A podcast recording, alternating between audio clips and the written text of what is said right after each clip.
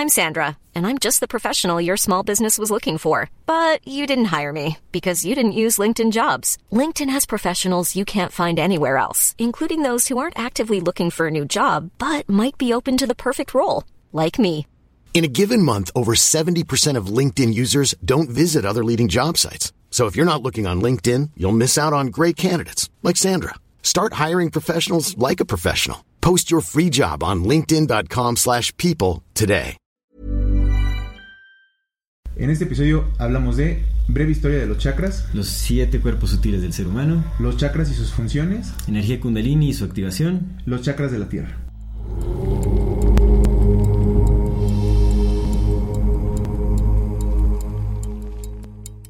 Bienvenidas todas las personas que nos ven y nos escuchan. Esto es Amor Fati. En la infinita brevedad del ser. Yo soy Aldo Acra. Yo soy César Jordán. El tema de hoy es los chakras y la energía de la vida. Antes de comenzar con este episodio, queremos recordarle a nuestra querida audiencia que si no se ha suscrito a nuestro canal, pueden hacerlo ahora. No se olviden de darle clic a la campanita para que les llegue notificación cada que saquemos un nuevo video. Si les gusta lo que hacemos, ayúdenos compartiendo nuestro contenido para seguir creciendo y poder llegar más lejos. Recuerden que toda retroalimentación es más que bienvenida. Eh, recibimos todos sus comentarios con muchísimo gusto y muchas gracias por acompañarnos hasta este momento. Muchas gracias. Y en el episodio de hoy queremos enviar saludos a nuestra querida comunidad Fati. De YouTube a Francisco Vascones hasta Ecuador. Hasta Ecuador, loco. A Audrey Arce. A Mari Fabré en- de Colima. A Urian Santos y a Jesus. ¿Taisus? Jesus, Jesus, Jesus Garnica. Jesus. De TikTok a M de Marta. A arroba 1010 y arroba memosaurio89. Ya te mandamos saludos. Ya hermano. mandaron, sí. Sí. Y de Insta a Winoyen, a Bere Rivera, a John BM y ya. Les mandamos un abrazo a Bere y a John que vinieron a visitarnos hace poco también. Sí, hasta subieron Un la foto ahí en la comunidad. Sí, sí, Qué sí. chido. Y queremos mandar un saludo especial a Steve Merelo. Muchísimas gracias por tu donación. Recuerden que pues eh, agradecemos muchísimo eh, los aportes que nos dan para seguir creciendo. En realidad nos ayudan bastante, como no tienen idea. Muchísimas gracias por sus donaciones. Muchas gracias. Comenzamos. Amigo, Hermano, bendecido lunes. Bendecido lunes. martes para quienes nos ven. O miércoles, o jueves, viernes, sábado, domingo, el Los día que nos martes, estén viendo. Exactamente. Bendecido día, bendecido día eh, para el día que, eh, que escojan vernos, escucharnos. Sí. ¿Qué tal el fin? Bien, estuvo bien, estuvo extraño. Algunas, ahorita, ahorita, Ahorita quiero vas a con- contar, sí, ¿no? quiero Sí, contar sí unas experiencias raras, muy raras. Nunca había vivido algo así. De hecho, fue sí, como lo, muy súper extraño. lo quiero escuchar. Este, que siempre pasan esas cosas. Bueno, a mí me pasan que cuando estudio cosas así, como que sí las llego a interiorizar Ah. lo suficiente para que me, me den como un, este, se me dé un vistazo de, de ¿De qué cómo va? se experimenta en la realidad, digamos. nice. Está un poco extraño, pero bueno. El tema de hoy, eh, bueno, el fin de semana, ¿todo bien? ¿Qué tal tu fin de semana? Bien, me fui a este un lugar que se llama Aquilan a ver una cascada. Güey, la Mm. energía, amigo, la energía. Sí, las cascadas. Nada más metí los pies al agua fría y así todo el cansancio de pues andar de arriba para abajo, no hay. Mm. Todo el cansancio ¡fum! se deshizo. Sí, es súper revitalizante, Me la verdad. Mucha oxigenación también. Sí, hermano, hermano, es, es hermoso. Y luego nos me encontré y, eh, eh, tienes que bajar así, pues es- hay como escaleras de piedra, pues, pero es una bajadota, ¿no?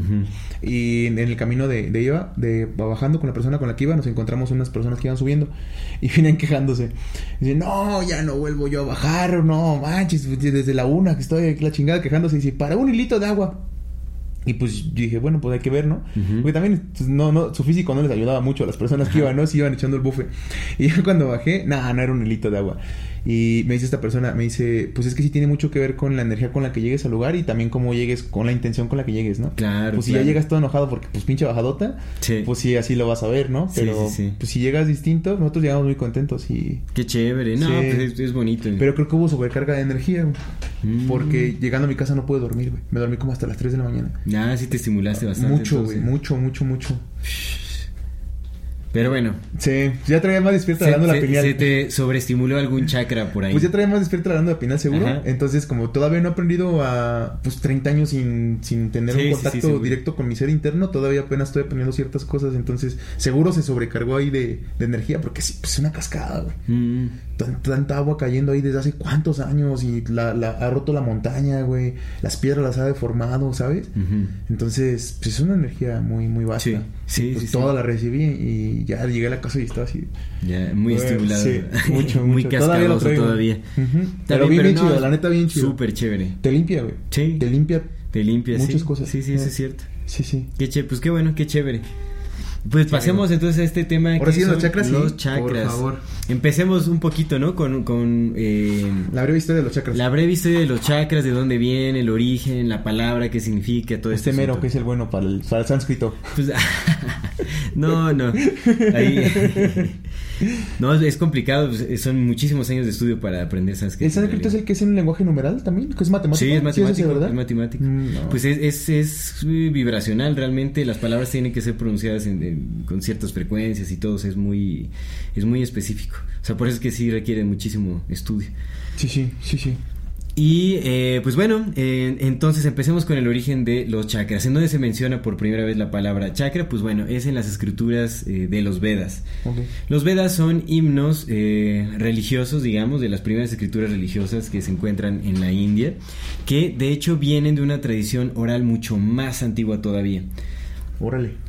Ajá, sí, porque bueno, los, los Vedas son, son eh, como 2000 años antes de, de Cristo, es más o menos, como 1500, sí, como 2000 años antes de Cristo es como el, el tiempo de los Vedas, pero parte de una tradición aún más antigua, ¿no? Que, que se dice que es cuando llegaron los, eh, los arios, eh, invadieron la, la India eh, y llevaron como este conocimiento y, y de ahí se escribieron como la- los Vedas, ¿no? Entonces ahí fue la primera mención de eh, bueno, donde se encuentra la palabra chakra, que en ese entonces, bueno, chakra es eh, con CH es ya una occidentalización porque la primera palabra era C-A-K-R-A, como cacra, digamos, Ah, pero chakra se pronuncia chakra igual. Nada más que ahí no se referían a los chakras como, eh, como algún centro energético.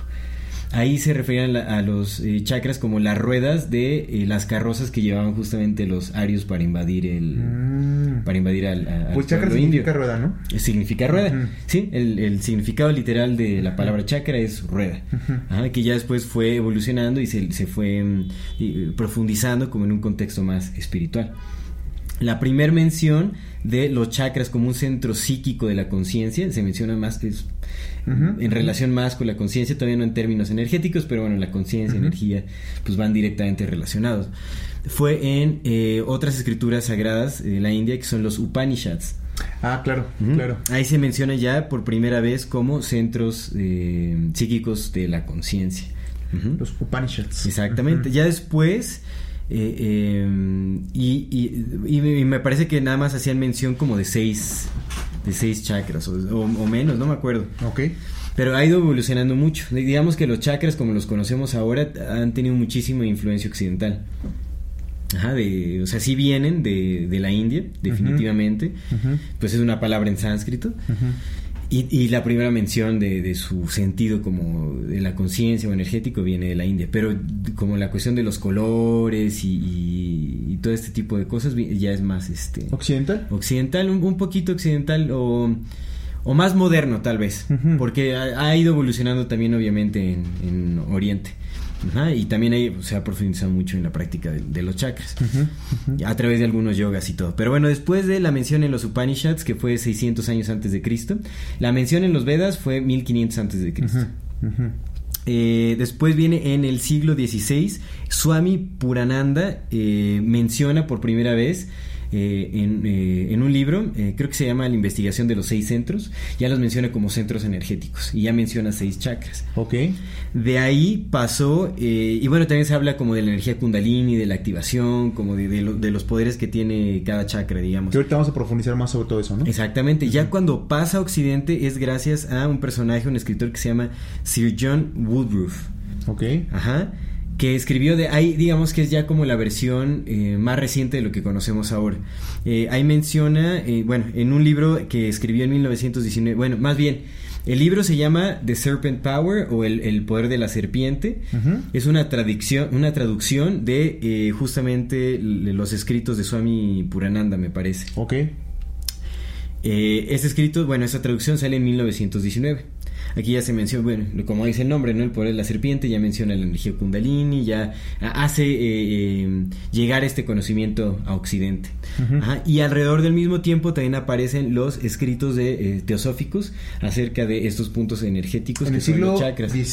No, esto es en 1919. Ah, alrededor de este, también como en el, en, pues, alrededor de, de, de este tiempo, también 1920 por ahí tal vez, eh, este Charles Webster Leadbeater, que fue director de la Sociedad Teosófica junto con Annie Besant, o no sé si fue director ¿Tú o ya has tuvo hablado, verdad? ¿Los has mencionado? Sí, en- Sí. a Leadbeater sí ya lo mencioné, creo Sí, que en el Annie Besant la también. Annie Besant también, Sí, sí, sí. ella sí fue directora de la Sociedad Teosófica.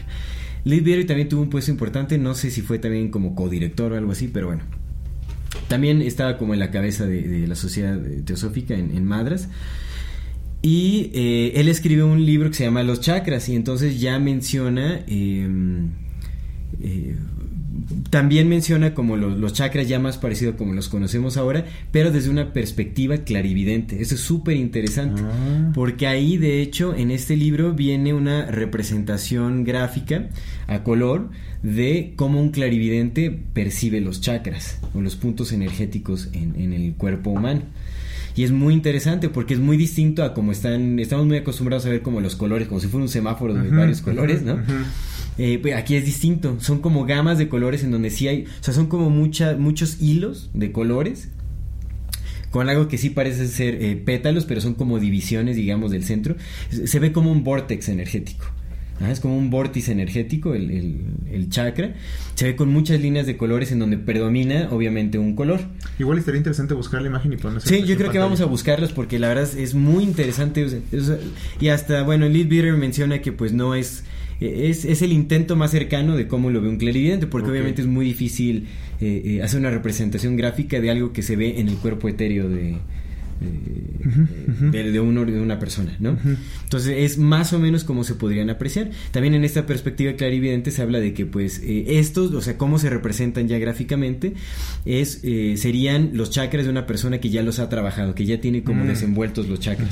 ¿no? Porque si no realmente son muy pequeños, cómo se perciben estos centros de energía, son más pequeños cuando una persona no los ha trabajado, no, no ha florecido, digamos. Se ven más pequeños. Y bueno, ya por último, en donde ya se definen como los colores de los chakras y los siete chakras en sí, es en el libro de Christopher Hills que sale en los 70s que se llama eh, Evolución Nuclear o Nuclear Evolution.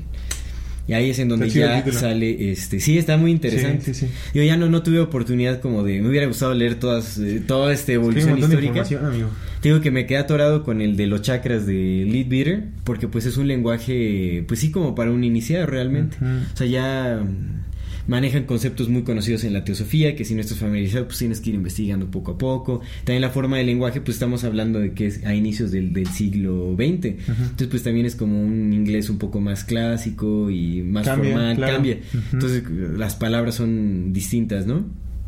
Entonces es como a veces un poquito... O bueno, tal vez yo soy bien pendejo también y por eso no la agarré mucho. Pero bueno, me queda como un poco atorado ahí este, en, en varios conceptos y todo. Ah, también por el tiempo, ¿no? Porque pues, es, es poco tiempo luego el que tenemos para el estudio. Pero me pareció igual una lectura súper interesante. Justamente porque es desde la perspectiva de la clarividencia. Y es, es- esta es una perspectiva muy especial. De hecho, tuvo gran influencia también a cómo, a la, a la funcionalidad de los chakras y todo en, en la actualidad. Ahora en el siguiente programa que invitemos a Lalo, que nos cuente cómo ve los chakras. Sería interesante, sí, sí, si es que los percibe o tal vez los ve de otra forma o, o, o si, si acaso si es que lo ha intentado. Pues sí ve auras. ¿no? Nos dijo que veía la aura. Sí ve colores y todo eso, claro. Sí, sí, sí. Entonces, pues esto es como digamos el, el recorrido histórico de, de, de los chakras, eh, ¿no? O sea, digamos ya hasta finales del siglo XX, Ahora, los 70. ¿qué son los chakras? Los chakras. Los chakras tienen muchas definiciones, pero digamos como lo, lo más... eh, como lo, lo más entendido ahora es justamente que los chakras son centros energéticos de, de recepción y transmisión de, de información. Digamos, eh, algo así. Centros energéticos de emisión y recepción de información. Exactamente. ¿De dónde viene esa información? Viene de el, eh, digamos, es, es eh, energía que se canaliza del Alguien ya cosmos. le recetaron sus chakras y se escuchan las sirenas. Las sirenas. Ya sí. le recomendaron los chakras un Ya poco le- samaritano. Sí, sí, sí. Como el meme, ¿no? Del boxer con unos, unos cuarzos, ¿no? Para alinear los chakras. Oye, ¿viste que le alinearon sus chakras al Canelo? Perdió. Ay, qué triste. Bien alineados se los dejaron. Sí. Pero no perdió mal, ¿eh? O sea, dio una buena pelea, más bien se frustró porque pues no pudo lograr... Pues es que todos esperábamos que ganara. Sí, pues sí. Pero mira, es parte del aprendizaje, ¿no? Sí, o sea, también... sí, sí. Así es, lejos de las expectativas que podamos tener los, los espectadores, pues bueno. Sí nos gustan Es lo los deportes de contacto. Sí, sí, sí. Bien cagado no hablando de chakras. Ay, los putazos chakras. los viste. Qué sabroso de Dios. Sí, sí. Ajá. Pero bueno. Centros de, dentro de recepción y, y emisión de información con el todo. Ajá. Leadbeater define los chakras como puntos de conexión en donde la energía fluye de un cuerpo a otro. De un Ah. cuerpo a otro, pues estamos hablando que hay distintos. Sí, sí, Es el cuerpo físico, es el Ahorita cuerpo etéreo, el cuerpo astral, etcétera, ¿no? Y digamos que eso se conecta con el cuerpo universal. Sí, sí. Entonces, digamos que esta información o esta energía eh, eh, de la que es de la que son receptivas los, los chakras es en- energía del cosmos, energía universal, digamos, ¿no? Es como la energía de Dios fluyendo en nosotros y a partir de esa recepción, pues nosotros emitimos, dependiendo de cómo recibimos esa información, nosotros emitimos también esa información. Y esa información se emite pues también al, digamos, como al, al todo, al cosmos y también entre un cuerpo o un organismo y otro organismo. Ajá. O sea, entre una persona y otra también existe como esa interacción. Son, somos puntos de conexión, ¿no? Exactamente. Y se representa mucho como vórtices de energía. Digamos, es como entra la... Es que están girando. Una por especie de toroide, exactamente. Claro, claro. Y dependiendo de, de los eh, canales de, de energía que tienen, es que también se les designan pétalos, porque se tienen una representación como floral los, Como chakras. Exactamente. Entonces, los pétalos representan como estas, eh, estos puntos de convección energética, como estos... eh, líneas, ¿no? O sea, dependiendo de qué de, de cuántas líneas energéticas tengan o puntos de, de- de interacción energética tengan, es que tienen esta representación de, de Pero digamos que son centros energéticos de, de interacción, ¿no? O sea, de en donde se, se recibe y se emite también. Y bueno, ahorita eh, también vamos a, a mencionar otras cosas, pero eso, digamos, es, es como un sentido general de, de- Básico. de, qué son exactamente. Que, Sí, que es sí, que es sí. bien complicado porque para, para poder entender ciertas cuestiones, tanto sobre todo del interior y del ser que somos, es muy complicado entenderlo de una manera racional, ¿no? Como con el cerebro. Sí. Es, son cosas que uno tiene que vivir y aprender y sentir, sobre todo Sí. sentir. Sí. La experimentación es vital y fundamental, ¿no? Sí, lo, platicábamos, Buda nunca habló de los chakras y sin embargo seguro estaban ahí co- completamente fluyendo la energía, ¿no? Definitivamente, que fíjate, es muy curioso porque se dice, ¿no? Eh, dentro de lo que estuve estudiando se dice que realmente, o sea, los chakras funcionan como un mismo flujo energético y únicamente se dividen a través del intelecto. O sea, el intelecto es ya el que genera como las divisiones, las interacciones y, y como todo este rollo, pero en realidad, pues los chakras no existen en separación. Pues es Es, lo que un mismo sí. flujo energético. Lo hemos, lo hemos platicado muchas veces, ¿no? La- el sentido de separación solamente está en la mente. Que Sí, sí, creamos que somos dos personas distintas, nada más está aquí, no está acá. Exactamente, sí, sí, eso es cierto. Fíjate, me encontré con una definición de eh, Anodea Judith, que es una de las... eh, bueno, eh, eh, escribió un libro, no, no creo, creo que se llama Guía de los Chakras, el libro que escribió Anodea Judith, pero digamos que es como uno de los más populares, en donde es una explicación muy, muy buena, muy asimilable de, de, de todo, desde la historia de los chakras y todo Yo este encontré asunto. muchos libros ahí, ya ves que tengo el, este, el, de Amazon, pero no, no, no leí ninguno de esos, mejor me- lo busqué por fuera porque todos eran como el, el famoso Guías for Dummies. Ándale, ya, ya, ya, ya, ya. chakras para tontos, ¿no? Sí, es como- No, pero esta, güey. esta guía está súper estudiada porque viene con muchísimos estudios esotéricos y también Mm. de, de, de los Vedas y todo, pues toda la cultura tántrica y todo ese asunto. Ujú, ujú. Entonces ella lo define como un centro organizacional para la recepción, asimilación y transmisión de energía vital. Está muy bonito, me Está parece chido, a ver, ¿otra súper vez? puntual. ¿Otra vez? So, eh, es Sí, sí centro organizacional Ajá. para la recepción, asimilación y transmisión de energía vital. Centro Organizacional para la Recepción, Asimilación y Transmisión de Energía Vital. Órale. Ajá. Sí, porque sí son centros de- en donde se organiza Sí, esta güey. información y se, se va transmitiendo pues a órganos, a, a glándulas, Sí, sí. ¿no? O sea, emite, o sea, recibe, emite, organiza y transmite, digamos. Energía sí son vital. como centros de organización, exactamente. Sí, me parece muy, muy atinada Muy esa precisa. definición. Órale, nice, Exactamente. me gusta. Este podcast es posible gracias al trabajo de un gran número de personas que invertimos nuestro esfuerzo, tiempo y recursos para llevarlo a cabo. Tenemos planes a futuro y deseamos seguir creciendo para ofrecerles un mejor contenido, pero para esto necesitamos de su apoyo.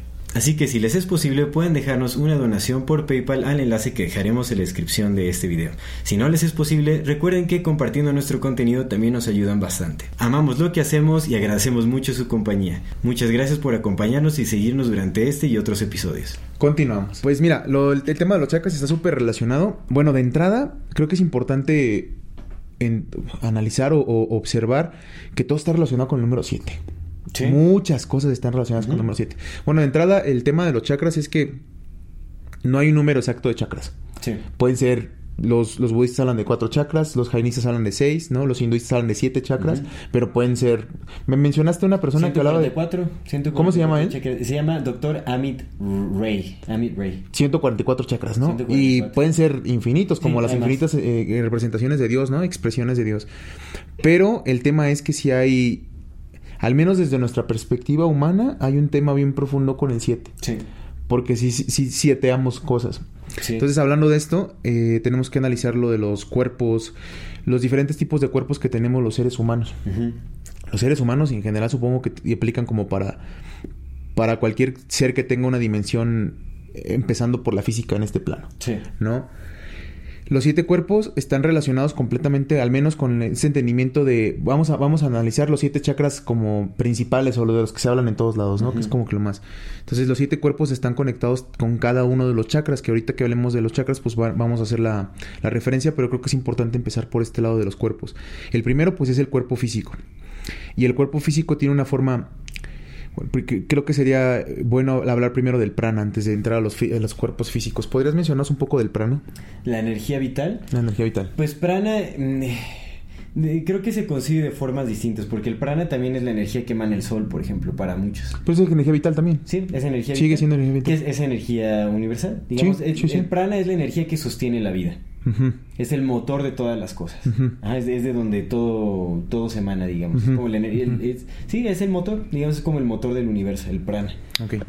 Sí, es que es importante el, el tema del prana porque el prana también se asimila con la respiración. Ah, en la parte del sí, con la cuerpo físico. Y con los alimentos también incluso. Justo. Entonces, en la parte del cuerpo físico, digamos que, que todos estos siete tipos de cuerpos tienen dos movimientos polarizados. Que en la, en la división del, del en el, en el uno, en el ser total, en el Brahma, en Dios, en esa energía del universo, no hay ninguna división, pero en el momento en que nosotros observamos podemos ver dos polaridades que al final de cuentas son lo mismo. En el cuerpo físico esas polaridades son el inhalar y el exhalar. ¿no? Ese es cuando entra el prana, cuando el prana te, te impregna y luego sale el prana para convertirse en otra energía que, que emanas hacia los demás. Entonces entra y sale, entra y sale en esta, en esta danza eterna de movimientos Sí. perpetuos e infinitos. Entonces, eh, esto, esto pasa en, los, en el cuerpo físico y todos los demás cuerpos también tienen su polarización. Su algo que llega y su algo que se va. Entonces, en el cuerpo físico empieza por la parte pues, de la respiración, ¿no? el movimiento respiral. El segundo cuerpo es el cuerpo etérico.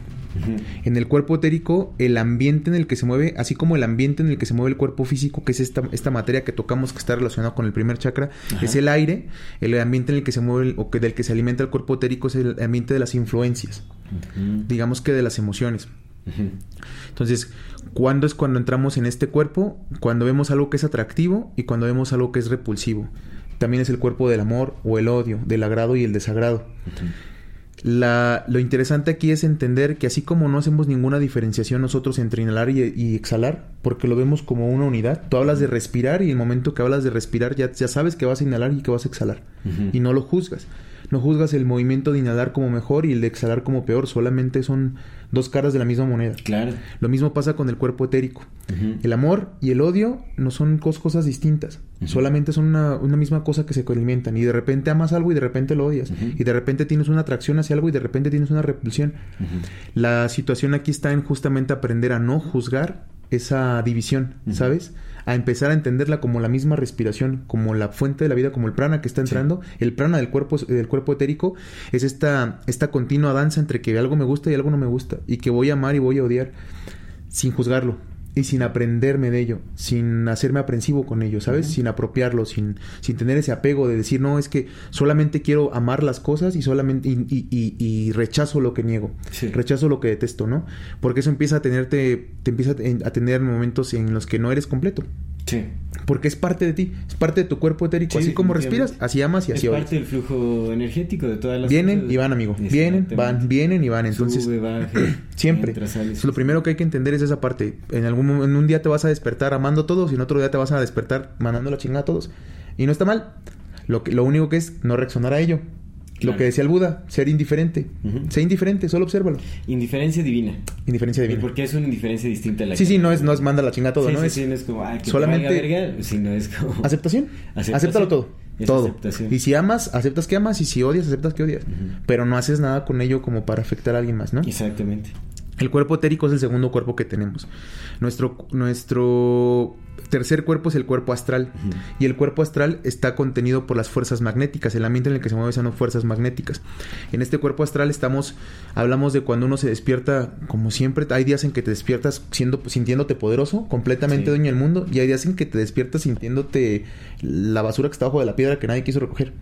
Hay días en que te despiertas esperanzado y hay días en que te despiertas desesperanzado. En que te despiertas muy confiado y que te despiertas muy desconfiado. Mm. Son las polaridades magnéticas que te llevan de un lado a otro. Entonces esta sensación, ya no la, la interacción que tienes para con algo, sino la sensación que sientes por dentro, ese es tu cuerpo astral. Y igual, no lo juzgas. Hay días en que te despiertas siendo el rey del mundo y entonces te entregas a ser el rey del mundo. Y hay días en que te sientes no eres el rey del mundo y te entregas a no ser Sí. el rey del mundo. Pero no lo juzgas, ¿no? Y no te quedas, a- no, no- no te quedas estancado en ese momento de decir, puta madre, me siento la chingada y ayer me sentía muy chingón y ayer esto y ayer... El ayer no existe, el pasado ya no existe, estás en el presente. Y en el presente pues va a pasar. Sí. Va a cambiar porque así vamos, de arriba, abajo, de arriba, abajo, de arriba, abajo, respirando en este cuerpo astral. Entonces es nuestro tercer cuerpo. El cuarto cuerpo es el cuerpo mental, que este pues creo que todos lo tenemos bien entendido, es el de los pensamientos. Vivimos mucho en la mente. Sí, sí, sí, completamente. Sí, lo- lo y los pensamientos bastante. llegan, los pensamientos se van. Esa es su respiración. Cuando llega un pensamiento, inhalas. Cuando se van pensamientos, exhalas. Y lo mismo, ese es, por eso es que están tan conectados el hecho de respirar y el hecho de dejar que pase todas las emociones. Porque así como entran, se van. Y entonces tu cuerpo, todos tus cuerpos empie- empiezan a recordar que ese es el momento que va a suceder, que se van a ir. Mm. Y entonces los pensamientos vienen de un lado, así como cuando respiramos en el aire está el prana, los pensamientos no son nuestros porque vienen de otro lado en el que están contenidos todos esos pensamientos y todas esas ideas. Lo hemos visto y lo hemos platicado muchas veces en el, en el tema de la creatividad.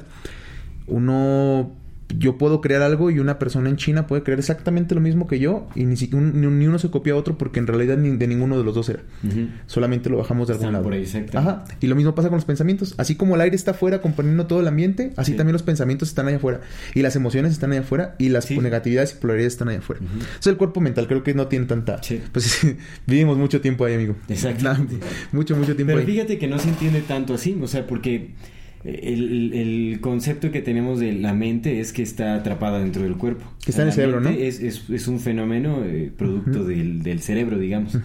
¿no? Y es muy distinta a esa visión, porque este es un cuerpo que está incluso más allá del astral.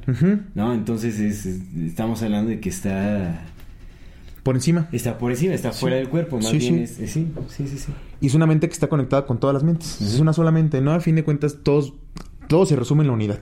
No estamos separados de nada. Exactamente. Pero ese es un otro cuerpo. Y este cuerpo no es. No, es- no está. No está pegado al ego. Es un cuerpo que pertenece a todos porque es un solo cuerpo, ¿no? Entonces es el cuerpo mental. Luego sigue el cuerpo espiritual. Y aquí empiezan, digamos que estos cuatro primeros cuerpos son los cuerpos de los chakras. Hay tres chakras bajos, que ahorita ya lo vamos a hablar, pero hay tres chakras bajos, el corazón, que es la división entre, y luego los chakras super, los chakras altos, ¿no? Los chakras divinos, los que te conectan con la divinidad. Entonces los primeros tres cuerpos, digamos que son los partes de abajo, el cuerpo mental es el cuarto chakra, o está conectado con el cuarto chakra, y luego viene el cuerpo espiritual, que es donde empiezan la, la elevación del ser. Y aquí ya empieza a cambiar un poco. En el cuerpo espiritual, la vida como tal, la sensación de estar vivo, la vitalidad, es el que es el ambiente en el que se mueve. Es como el aire, es la vitalidad. Y entonces, entonces entramos en esta pulsión de la vida y la muerte. ¿Te acuerdas cuando platicábamos del libro de, de Eric Fromm? El del corazón del hombre. Ajá, el corazón del hombre. De esta pulsión por matar y por destruir que todos tenemos La adentro. necrofilia. Justo. Viene en el no, cuerpo. En, no en el contexto sexual, sino como en esa tendencia hacia la muerte. Ajá, ajá, ajá. Y ah, pues creo que lo, lo analizamos en el capítulo de los de los asesinos seriales. ¿Ahí? Sí, No. ahí en ese lo hablamos. No, fue en otro, ¿no? Ah, Tal vez en otro, pero en ese también Sí, lo sí, hablamos. cierto, sí, sí, sí, claro. Que hablamos de todo menos de asesinos seriales, ¿no? No, fue de la violencia, ¿no? No fue ni de la violencia. Pues que estuvieron uno, uno después del otro. Sí, algo así. En, ese- en esos dos lo analizamos. Bueno, el punto es que eh, tenemos esta pulsión por vida, por la vida, que esa es la pulsión por estar vivos y la que nos hace darnos cuenta, pero también tenemos esta pulsión por la muerte. Y igual, como respiramos, exhalamos. Como inhalamos, exhalamos. Como nos sentimos vivos, llenos de vida, como nos sentimos llenos de muerte, porque está ahí, es dentro de. Sí. Pero es una lo que tenemos que entender o lo que, lo que hay que asimilar en esta parte es que la vida y la muerte se suceden como algo que te pasa a ti, que no están dentro de ti. Tú no eres ni la vida ni la muerte. Creo que una vez, yo creo que, no sé, creo que lo había comentado en el podcast. Este análisis que yo hacía, y hasta te digo que lo vine a encontrar acá porque sabía que no lo había inventado, que en, en algún lado lo había descargado, ¿no? En la mente. Y era esta, esta idea de que, ok, estamos... eh, la muerte no existe, ¿no? Porque nada muere, todo, todo trasciende y todo cambia y te conviertes en otra cosa, materialmente hablando y energéticamente también, porque la materia y la energía no se crean ni se destruyen, solo se transforman. Sí. Si la muerte no existe, pero la vida necesita de la muerte para existir, porque sin vida no hay muerte, si algo no está vivo no muere, ¿no? Pero si algo no muere no puede estar vivo. Hi, I'm Daniel, founder of Pretty Litter. Did you know cats tend to hide symptoms of sickness and pain? I learned this the hard way after losing my cat, Gingy. So I created Pretty Litter, a health monitoring litter that helps detect early signs of illness by changing colors, saving you money and potentially your cat's life. Pretty Litter is veterinarian developed, and it's the easiest way to keep tabs on your fur baby's health right at home. Go to prettylitter.com and use code ACAST for 20% off your first order and a free cat toy. Terms and conditions apply. See site for details. Ever catch yourself eating the same flavorless dinner three days in a row? Dreaming of something better? Well, HelloFresh is your guilt-free dream come true, baby. It's me, Kiki Palmer. Let's wake up those taste buds with hot, juicy pecan-crusted chicken or garlic butter shrimp scampi. Mm. Hello Fresh. Stop dreaming of all the delicious possibilities and dig in at HelloFresh.com. Let's get this dinner party started.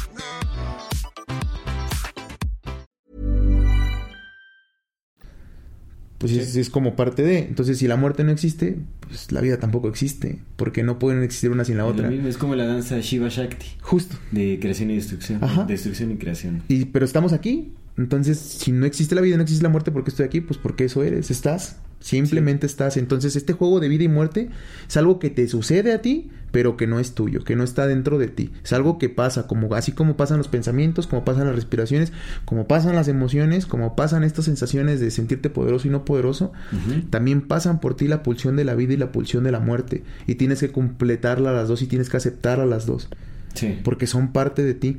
Cuando alguien rechaza su pulsión de muerte es cuando empieza a matar a los demás para poder aceptar eso que está rechazando a sí mismo. Rechazar cualquiera de estas polaridades en los cuerpos que hemos hablado, cualquiera, solamente te causa problemas, porque Sí. estás rechazando algo que deja de Es inevitable. Deja de inhalar o deja de exhalar. Pues no puedes. Sí. No, no puedes. Literal no puedes. O sea, tú no, tú no te puedes ahogar a ti mismo aguantando la respiración. Sí, no. Te desmayas y ya empiezas a respirar. es que es automático. Sí. Entonces lo mismo pasa acá, en la pulsión de la vida y la pulsión de la muerte. El suicidio, el, el suicidio es falso porque tú no estás vivo ni muerto. Solo estás. Y te vas a suicidar y te vas a volver a estar aquí. Y otra vez, y otra vez, y otra vez. Hasta que trasciendas y te hagas uno con el, con el todo. Cuerpo cósmico, que este sería el, el sexto cuerpo, y aquí ya nos vamos a ¡pum! al universo. El cuerpo espiritual ya hablamos de vida y muerte. O sea, ya no hablamos de algo que te está pasando aquí, sino que está pasando en general, vida y muerte. Y luego nos vamos al cuerpo cósmico. En esta danza de la de, de Shiva, de Vishnu y de Brahma. Brahma la creación, eh, Shiva la destrucción y Vishnu el que observa cómo todo es creado. Y es la creación y la destrucción cósmica.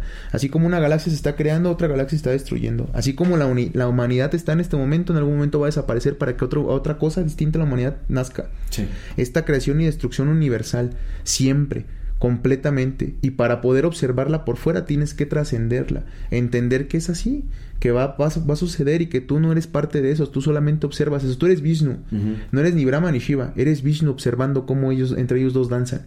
la creación y la destrucción cósmica. Ese es tu cuerpo cósmico, conectado, conectado con la creación divina y con la destrucción divina. Claro. Y luego, el último cuerpo que tenemos es este cuerpo nirvánico donde ya nada más hay una división entre ser y el no ser, pero no el no ser como no espacio ser, como negación, sino el no ser. Mm.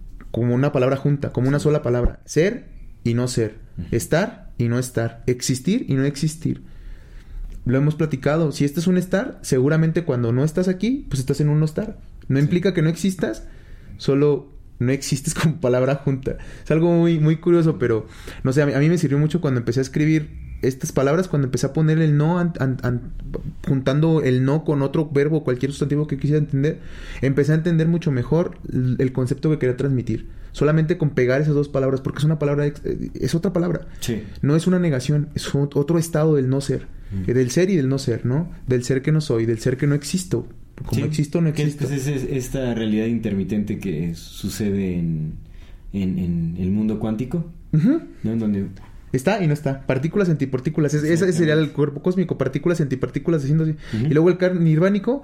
Y es cuando, donde entran los dos caminos. El camino del Buda, que habla del nothingness, de la nadedad, Ajá. ¿no? Donde no hay nada. Donde no hay nada. Y luego está ah, Shantara, que es otro iluminado, que dice, Buda dice que nada permanece y Shantara dice que todo permanece.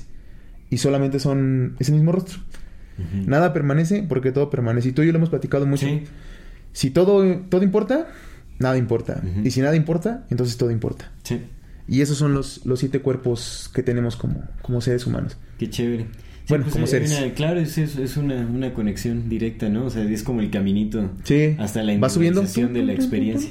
Te unes con el todo en el cuerpo nirvánico. ¿Y eres o no eres? O eres y no bueno, eres. primero descendemos, ¿no? De ahorita nosotros descendimos y estamos en esa experiencia humana, pero en realidad el origen está allá, Sí. ¿no? Y la idea es como regresar a esa conexión. Por eso también se habla de los chakras, ¿no? Es como un, un Sí. mapa ¿Hacia dónde? Hacia ese. Y pues esos son los siete cuerpos y están conectados, te digo, con los, con los siete, los siete chakras y también con lo que llaman las siete casas de los siete templos de los budistas. Entonces es como, Mm. Sí, pues el 7 se ve en todo, ¿no? También la- las siete razas de la teosofía, ¿no? Con las siete razas. mm, Que también viene como de una existencia primero más sutil, etérea, hasta manifestarse en la materia y todo Ujú. ese asunto. Hay siete notas musicales. Los septenios, las siete notas musicales. Y esas siete notas, con, cual- con cualquiera de esas siete, bueno, más bien, con todas esas siete notas musicales se crea toda la música. Sí. Toda la música. Sí, también la- los siete días de la semana. ¿no? Los siete días que, que hizo Dios el mundo. Sí, sí, cierto. En el séptimo descansó, que es este, es este último día, en el, en su cuerpo nirvánico, en el, en el nirvana descansó porque ya no había nada que hacer. El sabbat. Sí, el descanso.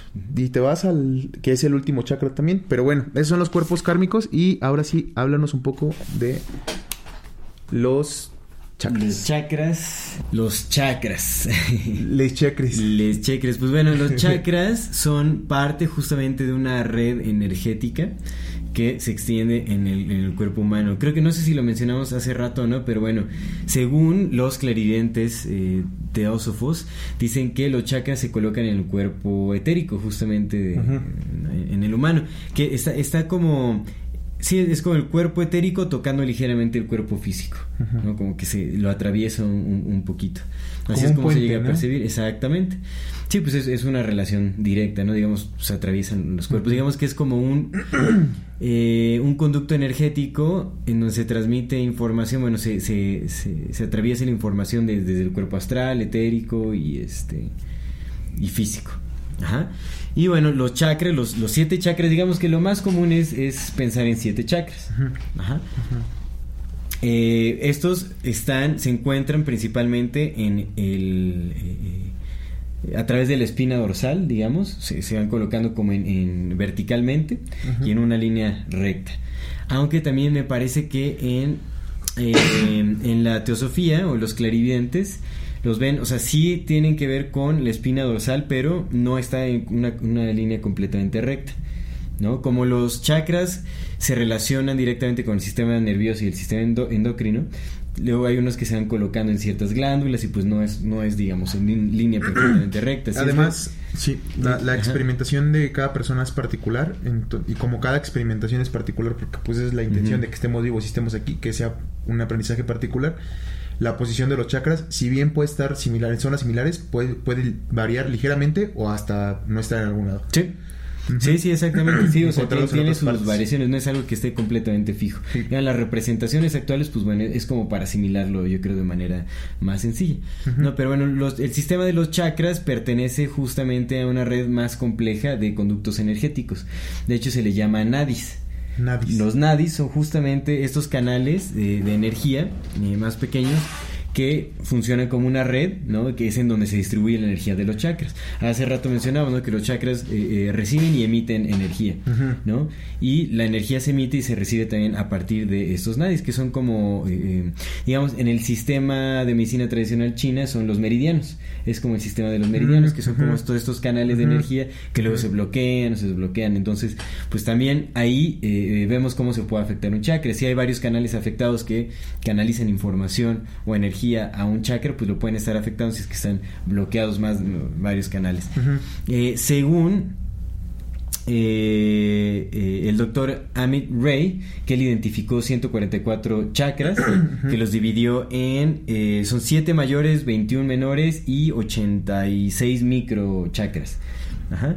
Y digamos que son como estos vórtices energéticos, unos se encuentran predominantes, que son los 7 predominantes, están los otros, los 21 que son menores, y los 86 micro que pues mm, ejercen menor influencia, ¿no? Eh, y estos están conectados a 72 mil nadis que están identificados, que son como 72 mil canales eh, energéticos en nuestro cuerpo. Órale. Y eso es muy es interesante. sí, es, es una red súper compleja, sí. súper compleja. Y hace rato me preguntabas, ¿no? O sea, pues, ¿será necesario identificar o complejizar tanto como esto? Pues, digamos, para el, el ser humano común, no, pero digamos, para las personas que, que manejan energía Eh. o, o justamente como la medicina tradicional china, pues ahí sí tienen Claro. identificados todos los meridianos y pues tienen que tener bien identificados los puntos, porque la acupuntura justamente trata eso, ¿no? Entonces, Sí, sí. pueden tener un sentido muy práctico dependiendo también a lo que te estés dedicando no. Pero realmente, pues uno no, no o sea, es, es como información adicional, ¿no? O sea, más bien el- a lo que nosotros nos, nos tenemos que concentrar, pues es que haya un flujo adecuado, en, en- un flujo energético adecuado en nuestro organismo, ¿no? Sí, sí. Eso es lo de lo que nos teníamos que, que- que preocupar. Entonces vamos a ver qué son estos siete chakras, porque hay otros sistemas. Eh, Este, el del doctor Amit Ray, muy interesante este personaje, porque él tiene un, do- un doctorado en neurociencias computacionales y, e inteligencia artificial. O sea, es un pasado de lanza y de hecho él No es lidera... como los nuestros en pseudociencias. Él sí, Él sí es sí doctorado está, exactamente, él es de los buenos y aparte él lidera el movimiento de inteligencia artificial compasiva. Órale. Ajá, yo creo que tiene que ver, o sea, ¿Está, está vivo? Está vivo, está vivo. De hecho, tiene su página, lo vamos a dejar ahí en, en Oh. fuentes y referencias porque Oh. habla justamente de pues cómo se distribuyen los nadis, estos, estos canales energéticos, los chakras, o sea, habla de los 144 chakras, de dónde los sacó y todo. Pues él identificó 144. Hay en las manos tenemos, en los pies tenemos, ¿no? O sea, hay como varios chakras por ahí. Y tiene mucho sentido. Cuando hablamos, por ejemplo, de los mudras, que son como estas eh, Claro. f- formas de las manos, también es como para emitir la energía que hay en... eh, en Reiki se sana mucho con las manos, por ejemplo, porque aquí hay, hay puntos energéticos Jesús el importantes. Cristo sanaba con las manos. Exactamente. Los esenios sanaban con las manos. Exactamente. Sí. Entonces, eh, pues tiene mucho sentido lo que habla este, este personaje. Pues sí, ay, fíjate, güey, es que a mí se me hace muy, muy, muy curioso porque cuando pues se puede dar atención, de repente cuando nos duele algo nos ponemos insistivamente la mano sobre lo que nos duele. Sí. Sí, Sí, es, sí, instintivo. es muy Sí, es como te la pones y ya dices, ay. Y se siente mejor. Sí, y sí, sí, se siente se mejor. siente, te duele el estómago y te le pones las manos así o te... De sobas, ¿no? Como que te mueves y aún así. el- ¿Y sí se siente? Sí, se Completamente. siente, definitivamente. Y bueno, eh, me pareció muy interesante. Ya no pude estudiar de qué iba este movimiento de la inteligencia artificial compasiva. Compasiva. Yo ah, supongo que tiene que ver justamente con el, un uso adecuado y este y ético de la inteligencia artificial, ¿no? O sea, pero ya lo investigaremos. Ya eh, cuando hablemos de nuestro programa de inteligencia artificial, sería bueno darle ahí como una, una estudiada a este personaje. Simón. Eh, ahora, también lo que dice este Amit Ray es que, bueno, esto, esto es conocimiento este, chácrico Chácrico. eh, convencional, digamos, ¿no? que justamente el número de, de pétalos, porque bueno, los chakras se representan simbólicamente como flores. ¿ah? que tienen distintos pétalos. El número de pétalos corresponde al número de eh, conexiones energéticas que tiene cada chakra. Y también cada pétalo eh, tiene una letra del abecedario en sánscrito. Mm. Ajá, que son, son 50 y... Son 52 letras. ¿En el abecedario? ¿Sánscrito? Son 52 letras del abecedario sán- sánscrito y bueno, solo hay 50 letras representadas en, en los pétalos. Obviamente nada más el último chakra, que es el, el- el chakra de la corona, ese le llaman el, el- la flor de los, Los mil, mil pétalos, pétalos. ¿no? Entonces ahí pues, ya no entran Sí, ya las no. representaciones, ¿no? pero Pero son mil, mil pétalos como decir infinito, ¿no? Es una representación del, del, infinito. del. Que bueno, depende, porque te digo que sí, los clarividentes sí pueden ver como las eh, como las líneas de interacción, o sea, como los dobleces que tienen los, del el Mm. vortex. Y según eh, Charles Webster Leadbeater, se alcanzan a, eh, a ver 960 conexiones, digamos. Mm. O sea, como 960 pétalos o 972, algo así, entre 960 y 972, una cosa así. Y tiene sentido, o sea, porque bueno, el, los mil de, o sea, el, el chakra de los mil pétalos mm, se acerca bastante como a este número que alcanzan a ver los, los clarividentes. Eh, también hay otro sistema, el- hay un sistema de 12 chakras que pues ya también son como, se conecta con el, el cuerpo astral y otras cosas. Este, hay, eh, hay otro sistema de 8 chakras por ahí. De cuatro. El de 4, 6, bueno, hay, hay muchos, ¿no? Pero Sí, ahorita sí. vamos a estar manejando el de los Los 7, siete. que es como el más, más común. populachón. Ajá. Y además pues, están conectados con otras cosas, te digo, como los siete cuerpos, los siete, los siete palacios de los budistas. O sea, Sí, sí, creo que también tiene bastante resonancia por eso, ¿no? Porque el 7 es un número que reconocemos bastante. Sí. Y, y, pues eh, marca como los principales, o sea, como los más, los puntos energéticos. Que acá en el libro que yo leí, que digo que es de Osho, Ajá. eh, dice algo que a mí se me hizo muy interesante porque le, le encontré mucho sentido y es que el tema es que cuando, cuando quieres intelectualizar algo, es, es un problema querer intelectualizar algo y empezar a quererlo hacer desde la teoría. Porque de repente dicen, no, que son siete chakras. Y búscalos, ¿no? Y entonces tú te vas a meditar, eh, al menos una meditación sentado, ¿no? Y quieres buscar los chakras donde te dijeron que están. Pero Sí. tu, tu experimentación es muy distinta de lo de los demás. Puede que estén ahí, como puede que no. Puede que no los tengas ahí, puede que los tengas todos juntos en otro lado. Mm. Entonces, el querer, el querer buscarlos ahí puede llevar a que tu imaginación, que la imaginación es súper poderosa porque la imaginación te ayuda a crear la realidad en la que estás, te haga crear un centro falso de energía y que orientes tu atención a ese centro falso de energía y no esté ahí. Que es como la, suge- pues, la sugestión. poder Justo. la sugestión, Entonces claro. lo que dice es, es como, olvida todo lo que te enseñaron, siéntate y si lo sientes, pues trabaja sobre ellos. Porque si lo sientes es que hay energía bloqueada. El chakra no debería sentirse. De, la energía debería, como dijiste hace rato, ¿no? La energía kundalini entra y sale. Y debería ser una, una, una energía que está fluyendo constantemente y Sí. no debe haber ninguna interacción ahí, ninguna interrupción. Es como, como el tema de la homeostasis. Cuando estás sano, no sientes nada. No, no es como que tú digas, me siento bien sano. Estás. Cuando Sí. estás enfermo es cuando dices, ay, güey, como que siento un dolor, pero si no sientes un dolor, no sientes nada. ¿no? Solamente das por hecho que todo está funcionando. Sí.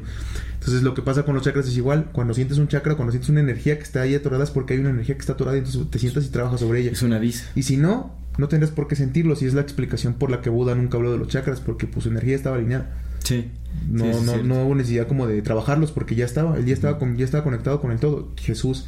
Que digo, es, es curioso también que no hayan mencionado que... Sí, porque ellos, o sea, realmente centraban también su sus enseñanzas a, a las personas. Entonces pudieran haber mencionado cómo el sistema de chakras era importante Desbloquearlos o algo para la trascendencia o algo así. Pero realmente yo no considero que sea tampoco fundamental. Es interesante. Es bueno también saber de ello porque puede también ayudarnos como en, en la cuestión de medicina, identificar justamente bloqueos energéticos y todo. Y a mapear como Pero, pero hay, hay prácticas que simplemente liberan todo y generan como un flujo energético sin necesidad de concientizar o complejizar como ese entendimiento de los... de Eso, eso lo que la palabra que dijiste es, es- es justo eso, complejizarlo, porque pues solamente es como, ajá, le metes como la parte racional y quieres, eh, no, es que me dijeron que estaba aquí y te quieren decir estos pasos. Sí. Y es como, no, Sí. solamente siéntate a disfrutar la nada, el silencio ya. Sí, porque pues sabemos que están los rituales, ¿no? Como cada chakra se relaciona con un cristal, con un, Un color, color, entonces, como una, nota musical aquí- y tienes que tener todo el bendito ritual, Sí, como sí. habías dicho, ¿no? Cuando falta algo en el ritual ya, ay, es que no, No tengo mi puede. piedra de meditar, no tengo mi mantita de dormir, ¿no? Entonces no puedo dormir y pues es como, no, güey. Que pueden ser herramientas este, funcionales en ciertos contextos, ¿no? Pero al final, o sea, también el clavarse o el tomarlos como algo eh, fundamental podría, bueno, podríamos caer en un error. Y que también, por ejemplo, se me hizo muy interesante lo que dice que lo mismo dice que lo que dice en Sergata, todo con práctica se puede hacer, todo, lo que quieras, ¿no? Cualquier cosa con práctica la puedes hacer. ¿pero para qué? Dice, por ejemplo, lo menciona, eh, en el Hatha Yoga lo- hay unos yogis ya muy, muy, muy, muy experimentados que pueden hasta controlar el flujo de su sangre. Y para dónde corre y para dónde no. Dice, ¿pero para qué? De nada le sirve.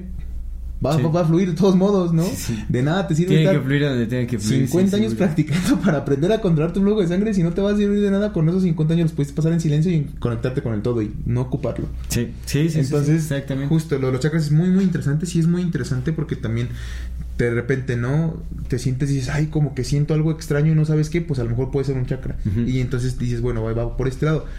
Pero sí hay otras formas más directas de Sí. conectarse con el todo. Exactamente, y creo que lo bonito de los chakras es que también nos deja ver nuestra naturaleza mm, fractal, Oh, claro. ¿no? O sea, que estamos conectados a distintos cuerpos energéticos, no, No es eh, nada más lo, lo físico, ¿no? Y, y- y, pues pertenecemos a una red muy compleja y eso es, es bonito también aceptarlo, no es necesario como clavarnos en esta complejidad, pero es, es bueno saberlo también, ¿no? Porque eso eh, ayuda también a disolver un poco el ego o como o esta eh, realidad material a la que decidimos apegarnos tanto, ¿no? Entonces está, está chévere también Sí, por sí eso. está, sí está. y, y como para jugar y entretenerse un rato, ¿no? Está, A ver qué chakra me despierto hoy. sí, sí, sí, está, está interesante. Como los tazos, no, ahí te van tres chakras. Ándale, exactamente, sí, sí, sí. Ajá, pero justo eso. Entonces va- vamos a los siete chakras, ¿no? Empecemos en, en orden ascendente. Desde el de abajo. Desde el primer chakra, que es el chakra raíz, que tiene el color rojo, es el chakra de Muladhara la en supervivencia. Muladar. Que digo, exacto. mi, mi sánscrito no es el mejor, ¿verdad? Ajá. Ni mucho menos.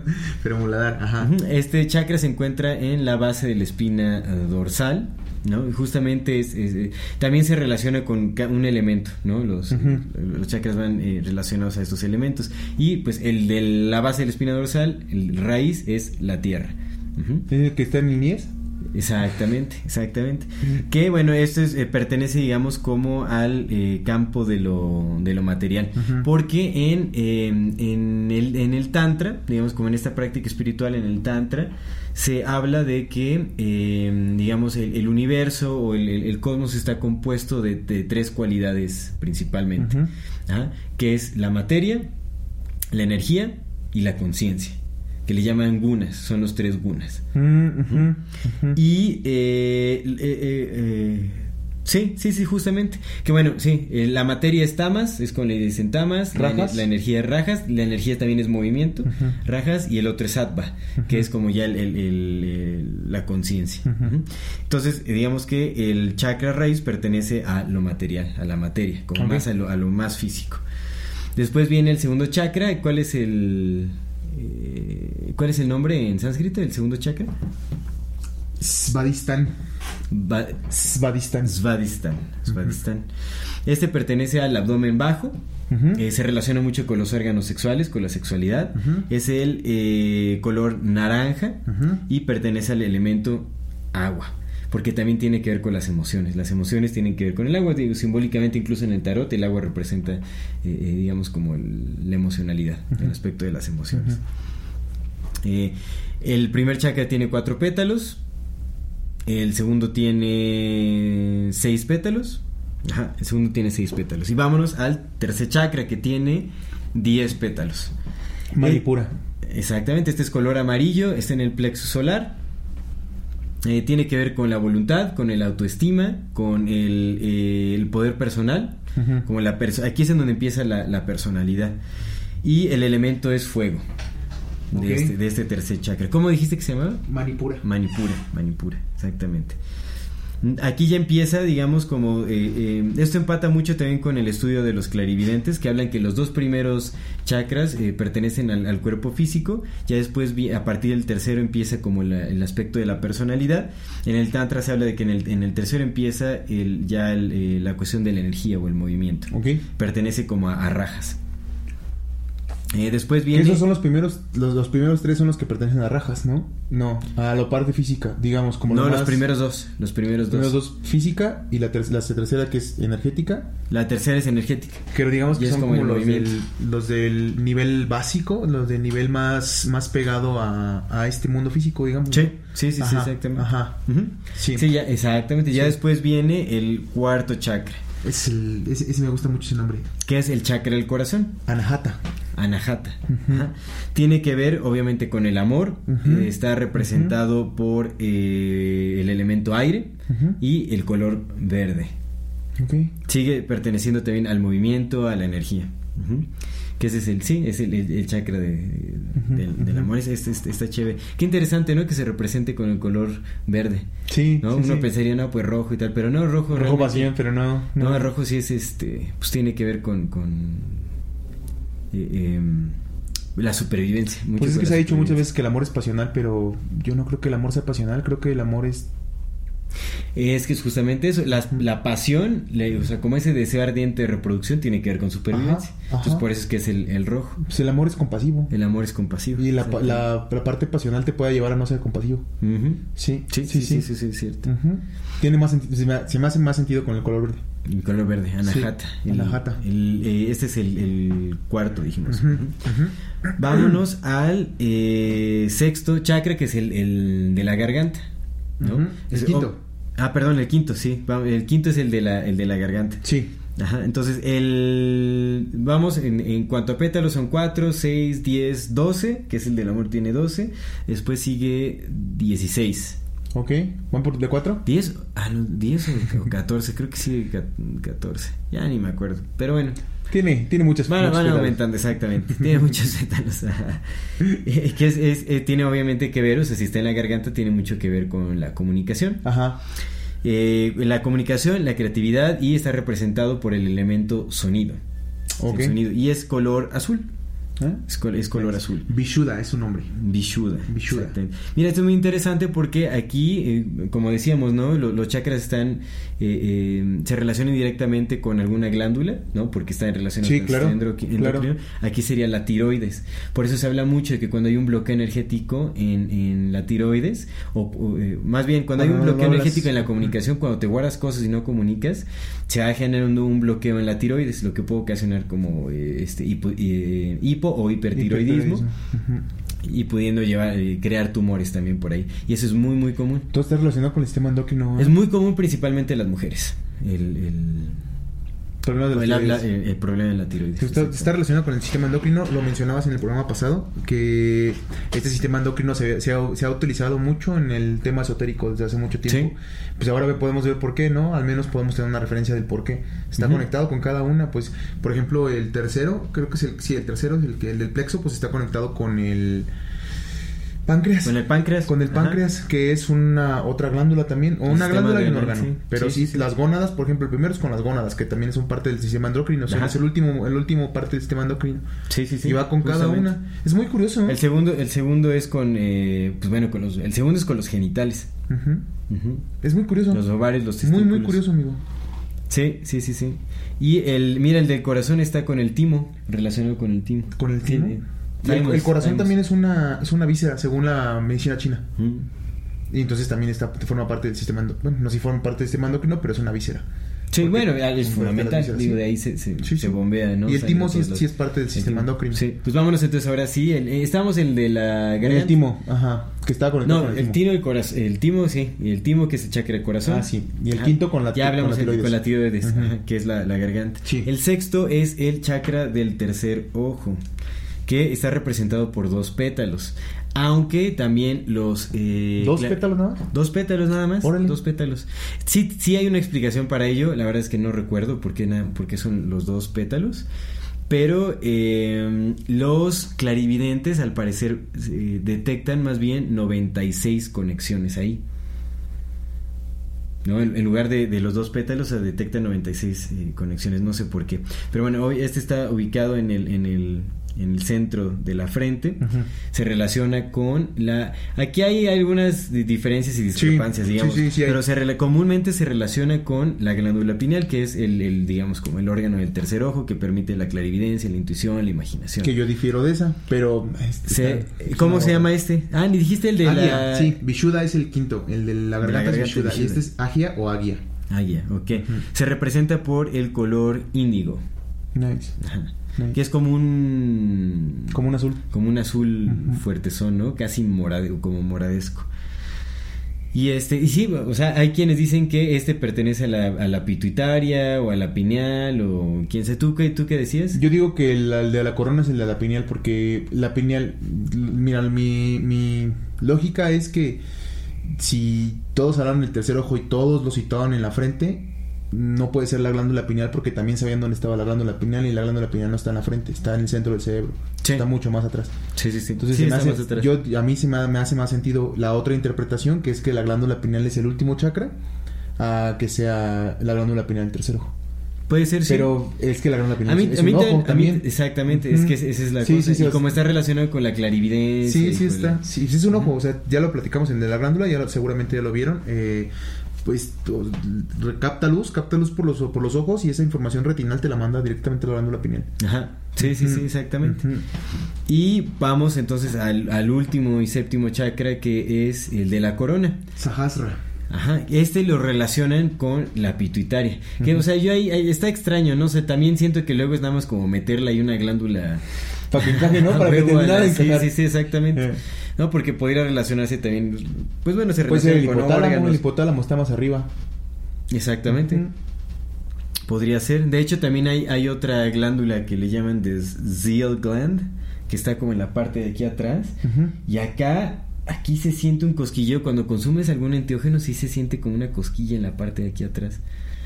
Y es como una glándula secreta. De hecho, el nombre Zeal, o sea, Zeal es como de seal, que es como sellado. ¿Como sello? como- ajá, como si fuera.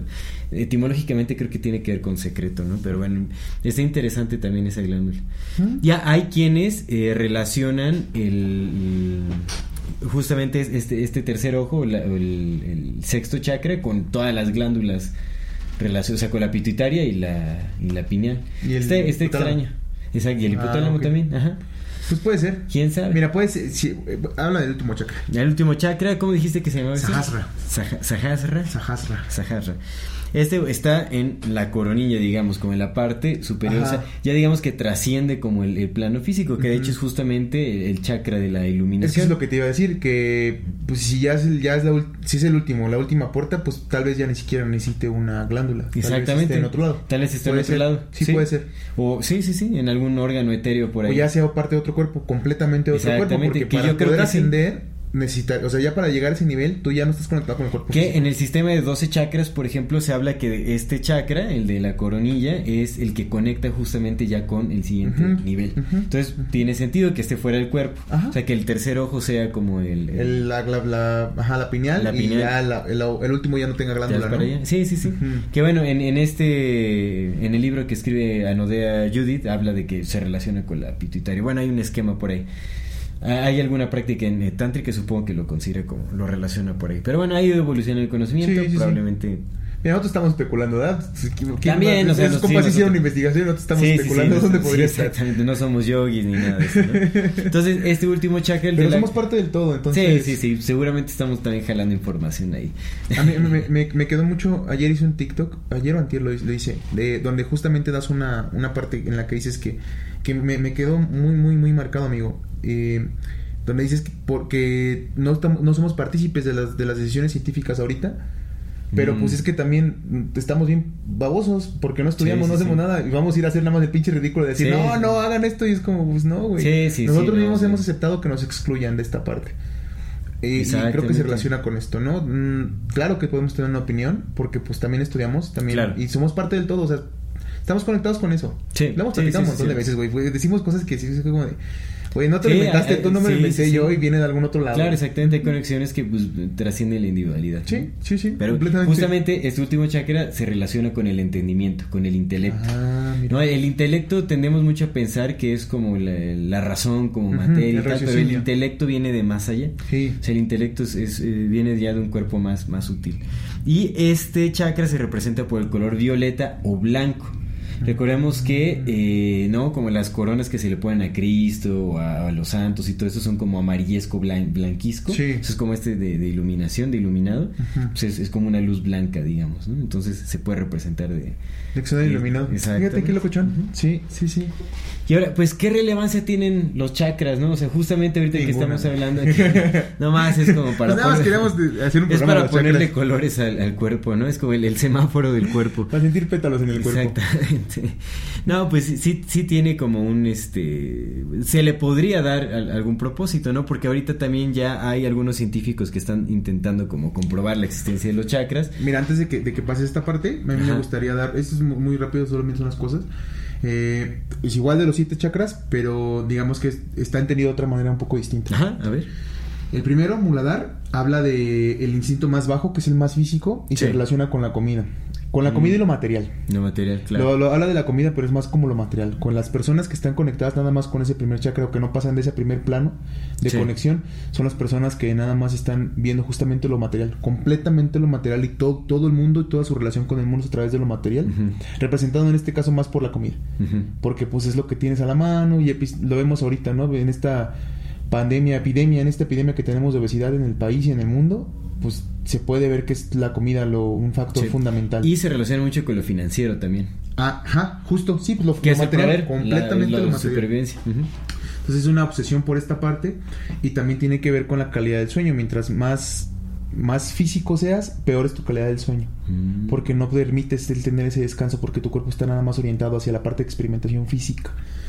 Luego, eh, Svadhisthana, que es el segundo chakra, que es la parte sexual. Eh, digamos que pues es toda esta, esta energía, ¿no? De la sexualidad desbordada, en la que pues evidentemente está ahí, es un chakra el que pone la atención, es una energía que está, con la que hay que tener una relación sana, pero pues también, si vivimos en una ciudad hipersexualizada en la que nos han vendido todo, que todo es sexo.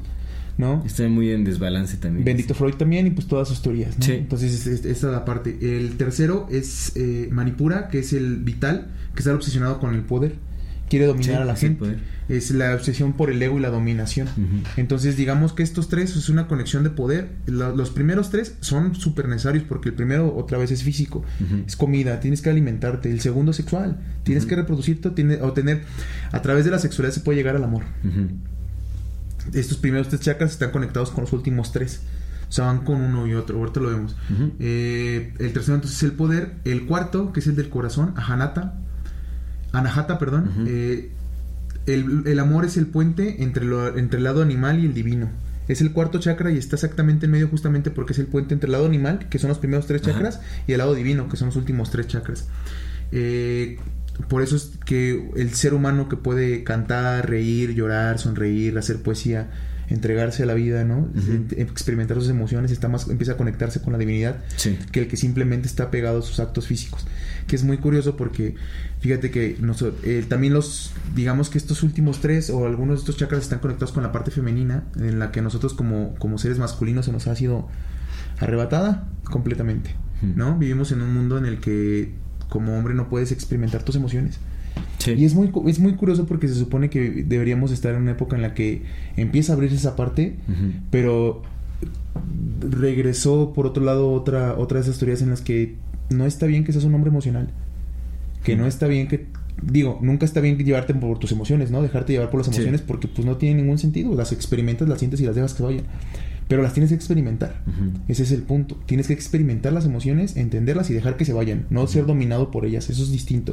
Pero el negarlas, el negarlas es, es doloroso. Sí, sí, sí, tiene que salir. Las emociones siempre buscan un canal de salida y cuando se va acumulando, pues es explosivo. Entonces no es la mejor. Y si, no y si las niegas, nunca vas a poder llegar a los últimos tres, a la parte divina, porque necesitas esas emociones para conectar con tu divinidad. Necesitas la parte de femenina, la parte de la recepción la parte de la creación, ¿no? La parte de esta conexión eh, del útero con, el ser humano que estás creando, esta parte creadora, para poder acceder a la parte de divinidad, sin, eso, sin ello no puedes.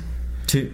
y luego viene eh, el quinto chakra, que es Vishuddha, que es el amor, el amor meditativo, el amor religioso. Primero sientes el amor, el amor, el amor más físico, digamos, más tangible, más de estar con otro ser humano, incluso para ti, pero luego viene el amor meditativo, que es la, digamos que la, parte religiosa. El cuarto chakra también tiene que ver con la moral, y el parto quinto es la parte religiosa, que es un amor en el que empiezas a considerar que tal vez trascienda al hecho de que yo te quiera a ti o no te quiera a ti, ¿no? Que vaya hacia más cosas.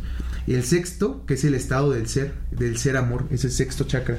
Cuando pierdes el sexto chakra o vives en ese sexto, en ese sexto estado, eres un amor eres un eres, eres, parte del amor. como eres un amor eres un amor. Estás en el estado de ser del amor sabes por eso es un paso antes de la divinidad. Ya ya estás entregado al amor y todo lo que sucede ya no lo juzgas ya no le pones un juicio de es bueno es malo solamente lo observas. Y ese, ese camino de empezar a solamente observarlo es lo que te puede permitir llegar al último, que es eh, Sahasra, que es la casa, que es lo divino, que es el descanso, donde ya no hay necesidad de experimentar ninguno de los otros seis, porque ya no hay ninguna necesidad, ya estás en casa, ya regresaste a la nada. Está chévere, está chévere como esa concepción de, de los chakras, ¿no? Porque de los, de- o sea, a partir del, del cuarto empieza a moverse como en, en términos más de, de amor. Sí, Pero por ejemplo, o sea, ahí lo ve más des- desde el punto de vista de amor, pero hay personas que viven en completa desarmonía y que tienen súper despierto el sexto chakra, por ejemplo, que es el de habilidades de clarividencia, de intuición y todo este tipo de cosas. O sea, en realidad el amor es una decisión. Es que ahí, ahí, ahí puede entrar otra cosa, porque es lo que te dije hace rato. Que también lo que vi, lo que leí, lo que escuché, es que la clarividencia no está en la mente, güey. Está en, está en, en el estómago. La parte del tema de, la, de la telepatía no está aquí, está en el estómago, güey. En el, en el chakra del plexo solar. Y mientras más desarrolles la intuición, que está ahí, más puedes conectarte. Te digo. Pero la- las habilidades también- de clarividencia y todo eso. pues- Acuérdate que no todas las personas tienen los chakras en el mismo lado. Sí, no, no, no. Que tengas clarividencia no quiere decir que tengas... No, pero, pero, pero tampoco limitaría, digamos, como al sentido. Ese es muy, es, es como un poco romántico, ¿no? El creer que, o sea, los tres chakras ya es como. Todo es romántico, güey. Son chakras. Sí, güey. son chakras. Son, estamos hablando de chakras, güey, ¿no? Pero, pero igual, bueno, es que o sea, de- depende, o sea, depende porque, o sea, de donde nace, de donde nace el- los estudios de los chakras, de donde nace, que es como las culturas védicas y todo ese asunto, pues más como un, anal- un análisis energético, como habilidades que se van desper- eh, despertando, entendimientos que se van despertando. Pero en este entendimiento, pues no necesariamente tiene que venir a un lado como ese sentido de amor y compasión al prójimo y todo ese asunto. Digo, en realidad, uno Pues es pensaría que el flujo, ¿no? el flujo energético tendría que, que estar así. No puedes llegar al último estado, güey, al estado de Dios, Sí, ¿no? sin haber amado, güey. No puedes. Sí, sí, sí. Entonces, pero digo, es, tiene es que estar conectado. Pero digo, o sea, realmente el, el- el aspecto de la clarividencia tiene mucho que ver con la glándula pineal. Sí tiene. Y es que tampoco eh, los chakras se van despertando específicamente en sentido ascendente. Pues tú puedes despertar un chakra sin Sí. importar Sí, cuál cierto, sea. cierto. o sea, puedes despertar el sexto y tener tapadísimos todos los de abajo, ¿me entiendes?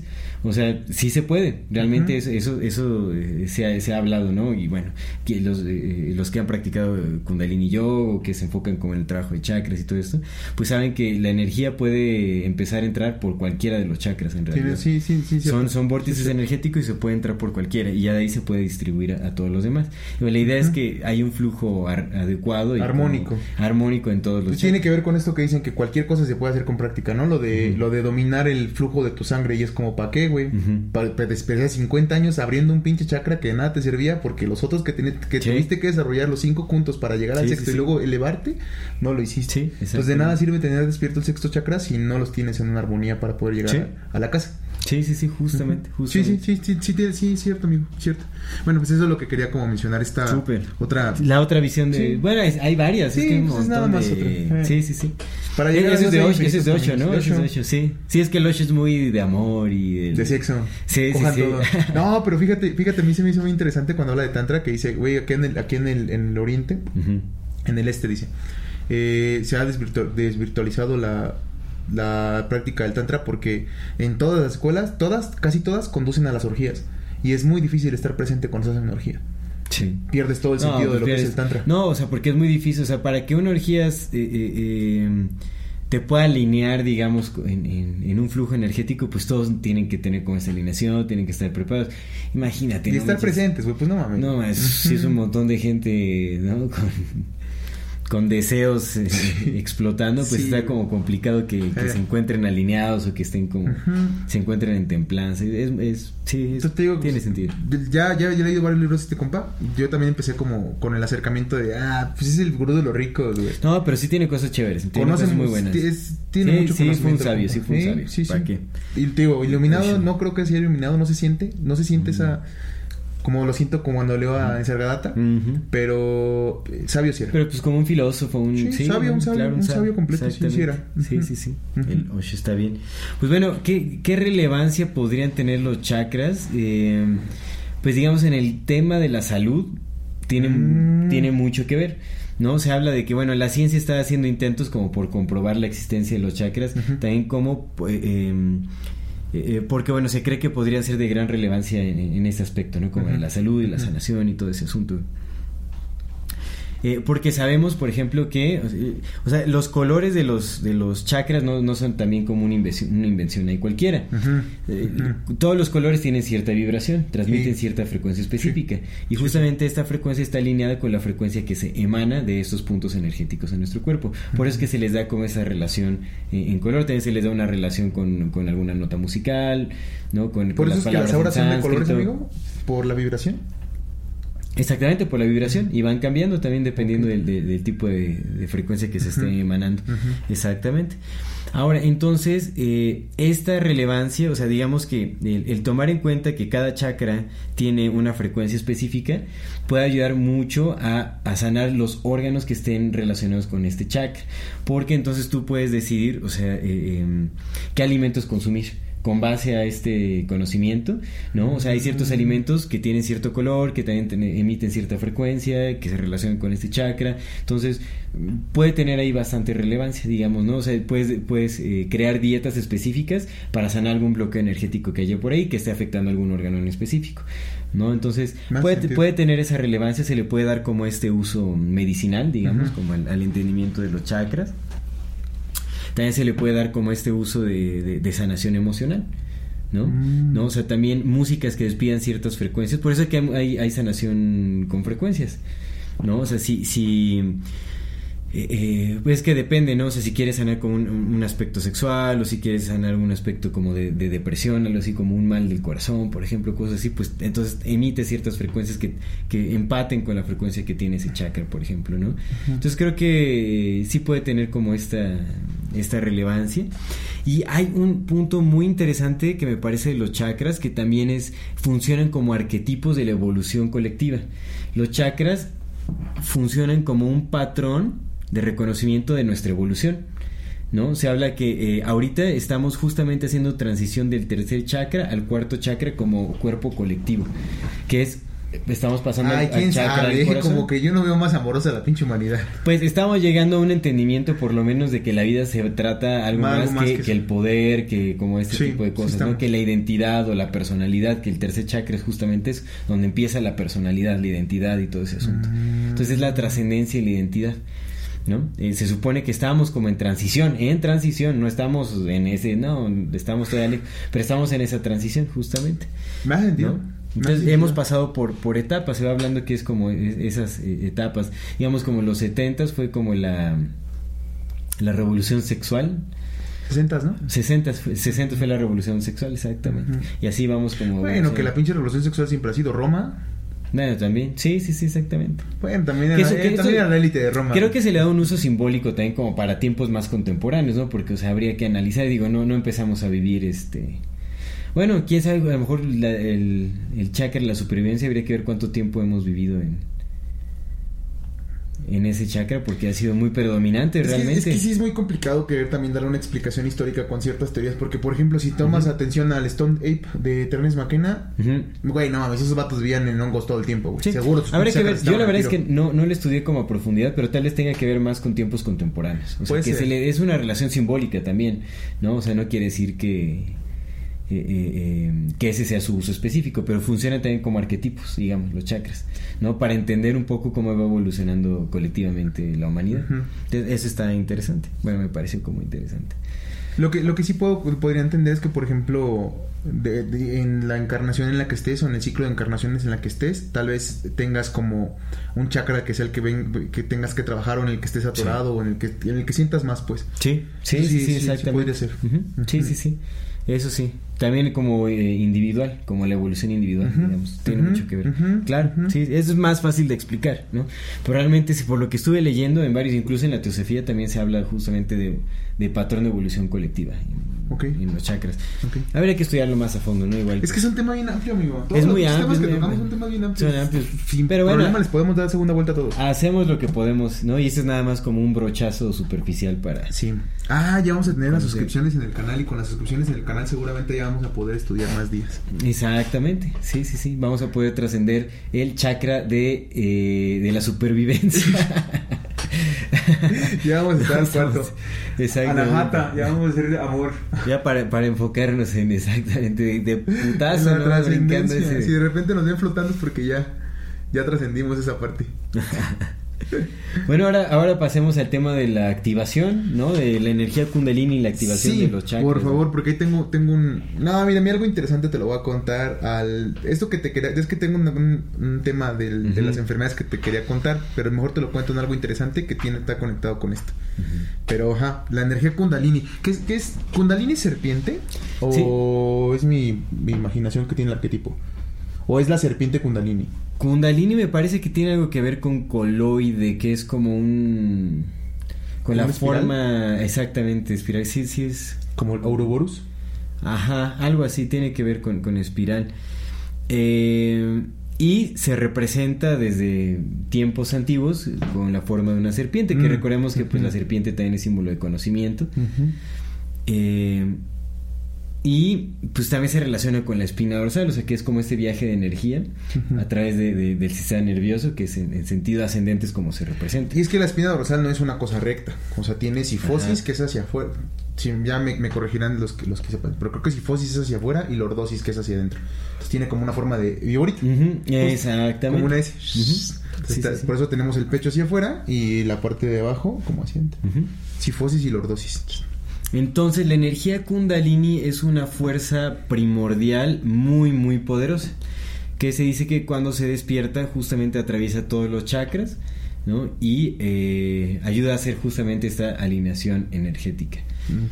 Es una energía que viene del centro de la Tierra y también energía que viene del Sol. Esta es como la concepción también este eh, teosófica, digamos, ¿no? Se habla que es, es simultáneamente, ¿no? La energía kundalini, porque se habla que la energía kundalini entra por el, el chakra raíz, en la base de la espina dorsal, y viaja ascendentemente. Pero también en este entendimiento teosófico y también en, en, en- en- en otros entendimientos se habla de que la energía kundalini puede entrar de forma ascendente, este, descendiente y ascendente. Ujú. Ajá, o sea, también puede entrar por arriba, del Sol y del núcleo de la Tierra. Me- pero me gustó lo que dijiste. ah, descendente es la parte. Ajá, se habla de, eh, digamos, en, en- en- la práctica tántrica, ¿no? De la espiritualidad. Ujú. Tiene que, recordemos que tantra no tiene nada más que ver con sexualidad. Tantra es, digamos, es como una, una práctica mucho más compleja, no nada más va enfocado como a la, a la No, sexualidad, sexualidad, sino claro. a, conocimiento. Hay es una muchas deidades. hay- claro. Exactamente, sí, meditaciones, hay varios tipos de yoga que, eh, ¿no? Eh, Provienen de- de- del tantra y todo eso, ¿no? Entonces, eh, se habla de un flujo energético ascendente y descendente. El descendente es el flujo de la manifestación y el ascendente es el flujo de la liberación. Son, Sí, es, es- es como este juego de, de la- justamente la danza de Shiva Shakti, de, de- de destrucción y creación. Ajá, o el principio masculino y el principio femenino. Sí, sí. Digamos, el principio masculino es el que ordena las cosas, el que le da forma a las cosas, que es el principio eh, que va descendiendo. Eh, Es la, la energía de la manifestación, justamente que le da forma a las cosas, el que, el que pone límites. Es es- o sea, ¿cómo lo podríamos ejemplificar? Digamos, o sea, toda la información que está en el universo se tiene que eh, eh, tangibilizar en algo. Es por eso es que hay formas distintas. Por eso es que tú y yo nos vemos en este sentido de, de dos individuos eh, Sí, sí. separados, porque tenemos formas Eso es lo que distintas. Jacob Grimberg de la latiz, ¿no? El cerebro ordena esa información de, de una, una forma muy particular que le da. Y se manifiesta. Sí. La forma se Sí, manifiesta con esa energía descendente. Digamos, el flujo universal. ¿Cómo todo está conectado? Desciende la ah? energía y se manifiesta. Es, es la forma. Y la energía ascendente es la que libera, es la energía de, de- de- de la, de, la, de la creatividad, digamos. Ajá. Y la energía kundalini viaja, digamos, como de esta forma. O sea, es, es, es también cíclica. O sea, es ascendente y es descendente. El Ouroboros. El Ouroboros, exactamente. también es una serpiente. Ujú. que, que fíjate rápido nada más, por ahí nos preguntaron en el, en el programa, pero pues yo no quise contestarles porque pues es, eh, nos preguntaron en YouTube que por qué nuestro símbolo era una serpiente, pues es el Ouroboros, ¿no? Ajá. Este, la el cine infinito. El ciclo infinito. El ciclo infinito de Exactamente. Que también, también decían del ojo, ¿no? Que por qué el ojo. Bueno, el, el ojo también es, es, es como el justamente el símbolo de la clarividencia, de la visión. Todo lo ve, el ojo que todo lo ve. Sí, es que lo platicamos creo que en el pasado. El ojo que todo lo ve no era un símbolo, lo, lo, lo resignificaron para hacerlo un símbolo negativo, Sí. ¿no? De dominación y de poder, decir, mira, todo lo vemos, pero en realidad pues es el ojo de Dios. El ojo de Dios todo lo ve. Sí, sí, sí. Es ¿Ya? la glándula pineal, es la clarividencia. sí. Cualquier persona lo puede resignificar. Sí, sí, sí. Sí, sí. Exactamente. Pero bueno. Y eh, ah, se supone que la energía kundalini viaja por tres canales principales. El primero es, es el que es el central, el canal central y el principal que es Sushuma, Sushumna le llaman Sushumna. Es el nombre que le dan, que es como el canal principal, que es justamente la este ¿La columna? La columna vertebral. Exactamente. Y hay otros dos que son eh, Ida y, y Pingala o Pingala. Pingala. Creo que es Pinga, Ida y Pingala, que son justamente las dos serpientes que viajan así, que se Ah. representan en el báculo de Osiris, me parece. Sí, sí, sí. Ajá. Sí, sí, sí. ¿No ves sí que es, ahí. como una forma, o sea, está como la, la columna vertebral, o sea, que parece que es como una línea recta y hay dos serpientes que viajan así. Y en el tope, Esa, la la glándula pineal, Sí, así es, exactamente. sí, sí, qué- qué chingón. Entonces, ese es como el movimiento de la energía eh, kundalini. Ah. Ajá. No es nada más así como recta, sino va viajando, o sea, pues va atravesando también todo nuestro todo, cuerpo. claro. Se tiene que mover claro. por todo nuestro Sí, cuerpo. sí, sí. así es. Y todos nuestros cuerpos. Exactamente, todos nuestros cuerpos. Y mira, a mí me pareció muy interesante porque se habla mucho que, ay, sí, despierta tu energía kundalini y todo este rollo. Pero en la teosofía, algo que dice eh, Charles Webster Leadbeater es que el despertar la energía kundalini debe de ser un proceso gradual y natural porque si se despierta súbitamente puede ser muy peligroso.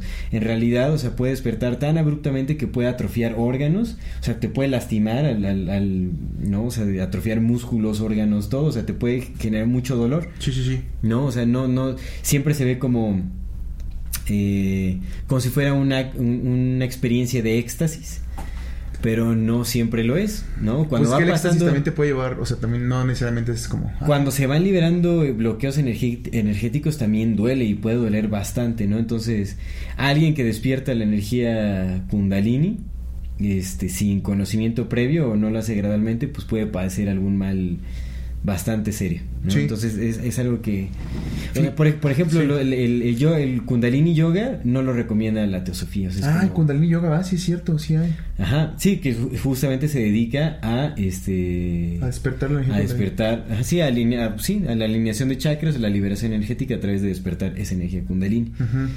Este, que hace la respiración de fuego y otras otras prácticas ahí para Pues es que es como todo, ¿no, amigo? Ya ves que te contaba que una vez leyendo en un artículo sobre meditación me encontraba con que esas personas que no recomendaban la meditación porque decían que, güey, yo he meditado y así y me profundicé en el tema de la meditación y del, del estar presente y del mindfulness y de repente me sentí despersonalizado y de repente empecé a verlo todo como irrealidad. Pues es que eso es lo que tiene que suceder, güey. Tienes que verlo todo como lo que es, no real. ¿no? Pero es cierto, o sea, no puedes, de repente no estás preparado para entender que esto es un sueño, güey, y que, Sí. que vas a ver que todo es un sueño y que ya no lo vas a ver como propio y vas a dejar de desconocer a los demás, Sí. porque eso es lo que tienes que hacer. Y por eso también que la serpiente es vista como un símbolo de conocimiento, pero también es vista como un símbolo de, de- de cuidado. Precisamente por eso, por la energía. Por la energía. Por- pues claro. es que sí, claro, pues es el, es- abres la caja de Pandora y la caja de Pandora contiene todo el conocimiento del mundo, pero también todos los males. Ujú. Entonces, aguas. Sí, ¿Qué vas a hacer pues ello? imagínate, o sea, si estamos hablando de la energía del sol y la energía del núcleo Sí. de la Tierra, que es un fuego ardiente, es explosivo, si despiertas una energía que es explosiva, pues te puede reventar, ¿me entiendes? Entonces, la idea de, o sea, lo, lo que se dice en la teosofía es que, pues, o sea, este, este despertar de Kundalini debe de ir siendo gradual conforme la persona va estudiando y va evolucionando en su camino personal. Así es como, bueno, o sea, yo, yo no es que esté como de acuerdo ni en contra de ninguna de las posturas, o sea, hay personas que seguramente les está funcionando la práctica de Kundalini Yoga y han tenido una experiencia muy buena, o sea, puede ser que sí funcione. Yo he practicado Kundalini Yoga nada más dos veces, así con la respiración de fuego. Una vez fui crudo, estaba muy chavo Es que también tú... y me- no me fue muy chido. 63 programas diciendo que no. No, no, pero, o sea, es que, es que no fui, o sea, de, de hecho fue una, una tía que me ofreció porque e- ella me dijo que no iba a poder ir a- asistir a su Ah. clase. Me dijo, ¿no quieres tomar la tuya? Y dije, ah, pues vamos a experimentar. Estoy crudo, voy. Estoy crudo, voy, vamos. ¿Por qué no? no, en realidad, o sea, ni tenía pensado, o sea, fue, pues ya sabes, uno de chavo ahí, ni siquiera tenía pensado tomar un día antes ni nada, ¿no? Sí, sí, sí. Te habré tenido que, como Sucedió. 20, tenía 20 años, yo creo. Eh, ¿no? Eh, y, y tampoco fue tan bueno, en fin, o sea, no fue, no fue tan mala experiencia, pero pues sí me costó trabajo, ¿no? O sea, sí empecé a temblar así. ya de la pinche deshidratación de la cruda. Ay. No, porque hice la respiración de fuego y entonces sí es- estaba así como y una postura bien extraña y entonces sí empezó a, ya se me preguntó la maestra, oye, ¿tú tomaste ayer? O sea, pude identificar bien y yo sí, ah, y dice, ah, pues con razón. Y yo sí, pues es que no, o sea, dije, pues fue, o sea, tampoco tenía pensado ir a tomar la clase, ¿no? O sea, pues bueno. Fue todo como muy así de... Sí, sí, estaba, estaba, estaba chavo, ¿no? Y bueno, al final, o sea, Uno comete muchas X. cosas. cuando Sí, sí, sí, no, no, eso no, pésimo, pésimo Eh. hacer ese tipo de cosas, pero creo que solo hice dos, dos veces este, la, esta, mm, como esta práctica y estuvo chévere, o sea, y aunque fue así todo, me pareció chévere, nada más fue como en un, en un momento específico que sí fue como, ay, está costando Pudo haber sido ¿no? distinto. Exactamente, puede haber sido distinto, pero bueno, o sea, puede, puede ser que sí funcione para mucha gente, ¿no? No quiere decir que... Ay, mira, si un teósofo te advierte algo, yo sí le, yo sí le doy mucho respeto a, a- a su entendimiento porque sé que profundiza mucho en el conocimiento y, Sí. y, y sí, sí es de su interés el que haya mm, un progreso de la evolución humana. Y es que también, cual, mira, ¿no? Pero también depende mucho de dónde, dónde nazcas, porque pues se lo preguntan a Nisargadatta, oye Nisargadatta, le dicen, a ver, tú que estás, dices que sabes todo, ¿no? Y le dicen, eh, no sé qué chingón le preguntaron. ¿Cómo a se- me, me da mucha risa cómo se acercaban así. ¿no? Como A si eres a a. Nisargadatta, a ver, tú pinche Nisargadatta, bueno, ahí te va. y, y le preguntan de algo de alguien, no me acuerdo exactamente qué, pero haz de cuenta que al final, porque este vato aferrado, no, no, pero ya esto, ya esto, ya al final dice Nisargadatta, bueno, si ya de plano no, pues yo lo que le, le podría mandar o le desearía es que en su siguiente vida renaciera en la India para que lo entendiera desde el principio. Mm. Sí, sí, sí. Y entonces, pues es que es eso. O sea, si de repente naces en la India y pues ya naciste con ciertas condiciones culturales, ya naces en un, en un, eh, en un campo mórfico determinado que Sí. pues, viene con ya, ya ciertas cargas culturales, supongo que no es tan complicado practicar un- algún tipo de yoga como este, como Sí. el Kundalini Yoga, a que naces en pinche México, ¿no? En... Sí, ay, cabrón. Sí, sí, sí. Sí, eso es Ujú. cierto. Sí, sí, Claro, cambia, claro. cambia las cosas, güey, completamente. Sí, sí, sí hay cierta herencia Sí, pues el campo mórfico, loco. Ahí está. Ahí Ajá. está actuando. Sí, sí, sí, es cierto. Pues sí, pero bueno, Kundalini. Yoga. Y, y para despertar esta energía Kundalini hay muchas maneras, hay muchas meditaciones, hay formas de respiración, hay varias, hay varias técnicas, ejercicios, hay ejercicios físicos también para, no, pues varias posturas de yoga, todo Sí, esto sí, como para la despertar compasión. la energía. Incluso se supone que accidentalmente eh, el fumar mota o incluso la cafeína pueden despertar la energía Kundalini. Ajá. A mí, a mí, me, a mí me pasó. Yo, yo, mira, yo, todavía no entendía como la energía Kundalini ni, ni nada, pero recuerdo, y creo que lo mencioné en algún podcast en, en algún momento, y a ti ya te lo he platicado. Uh, recuerdo que la primera vez que llegué a meditar con un audio que eran este tambores este, Ah, chamánicos, sí. pues ya estaba, estaba muy puesto, ¿no? O sea, como que me di mi, mi fumecito bien dado y todo. Andas bien Kundalini. Y dije, ah, pues voy a meditar para probar esta experiencia y todo. Y pues los tambores chamánicos son súper poderosos. Y también se relacionan con la, o sea, pues la energía, o sea, los tambores es como la energía primordial, ¿no? O sea, como el ser ritmo. primitivo y todo. Y este, e- en esta meditación hubo un momento en donde sentí así algo loquísimo en, en- en- en mi cabeza, sentí así como, porque, eh, mira, yo puedo suponer que es la energía kundalini, porque como, como te digo, la energía kundalini puede, puede descender, o sea, puede entrar por cualquier chakra. Por cualquier parte del cuerpo puede entrar la energía kundalini.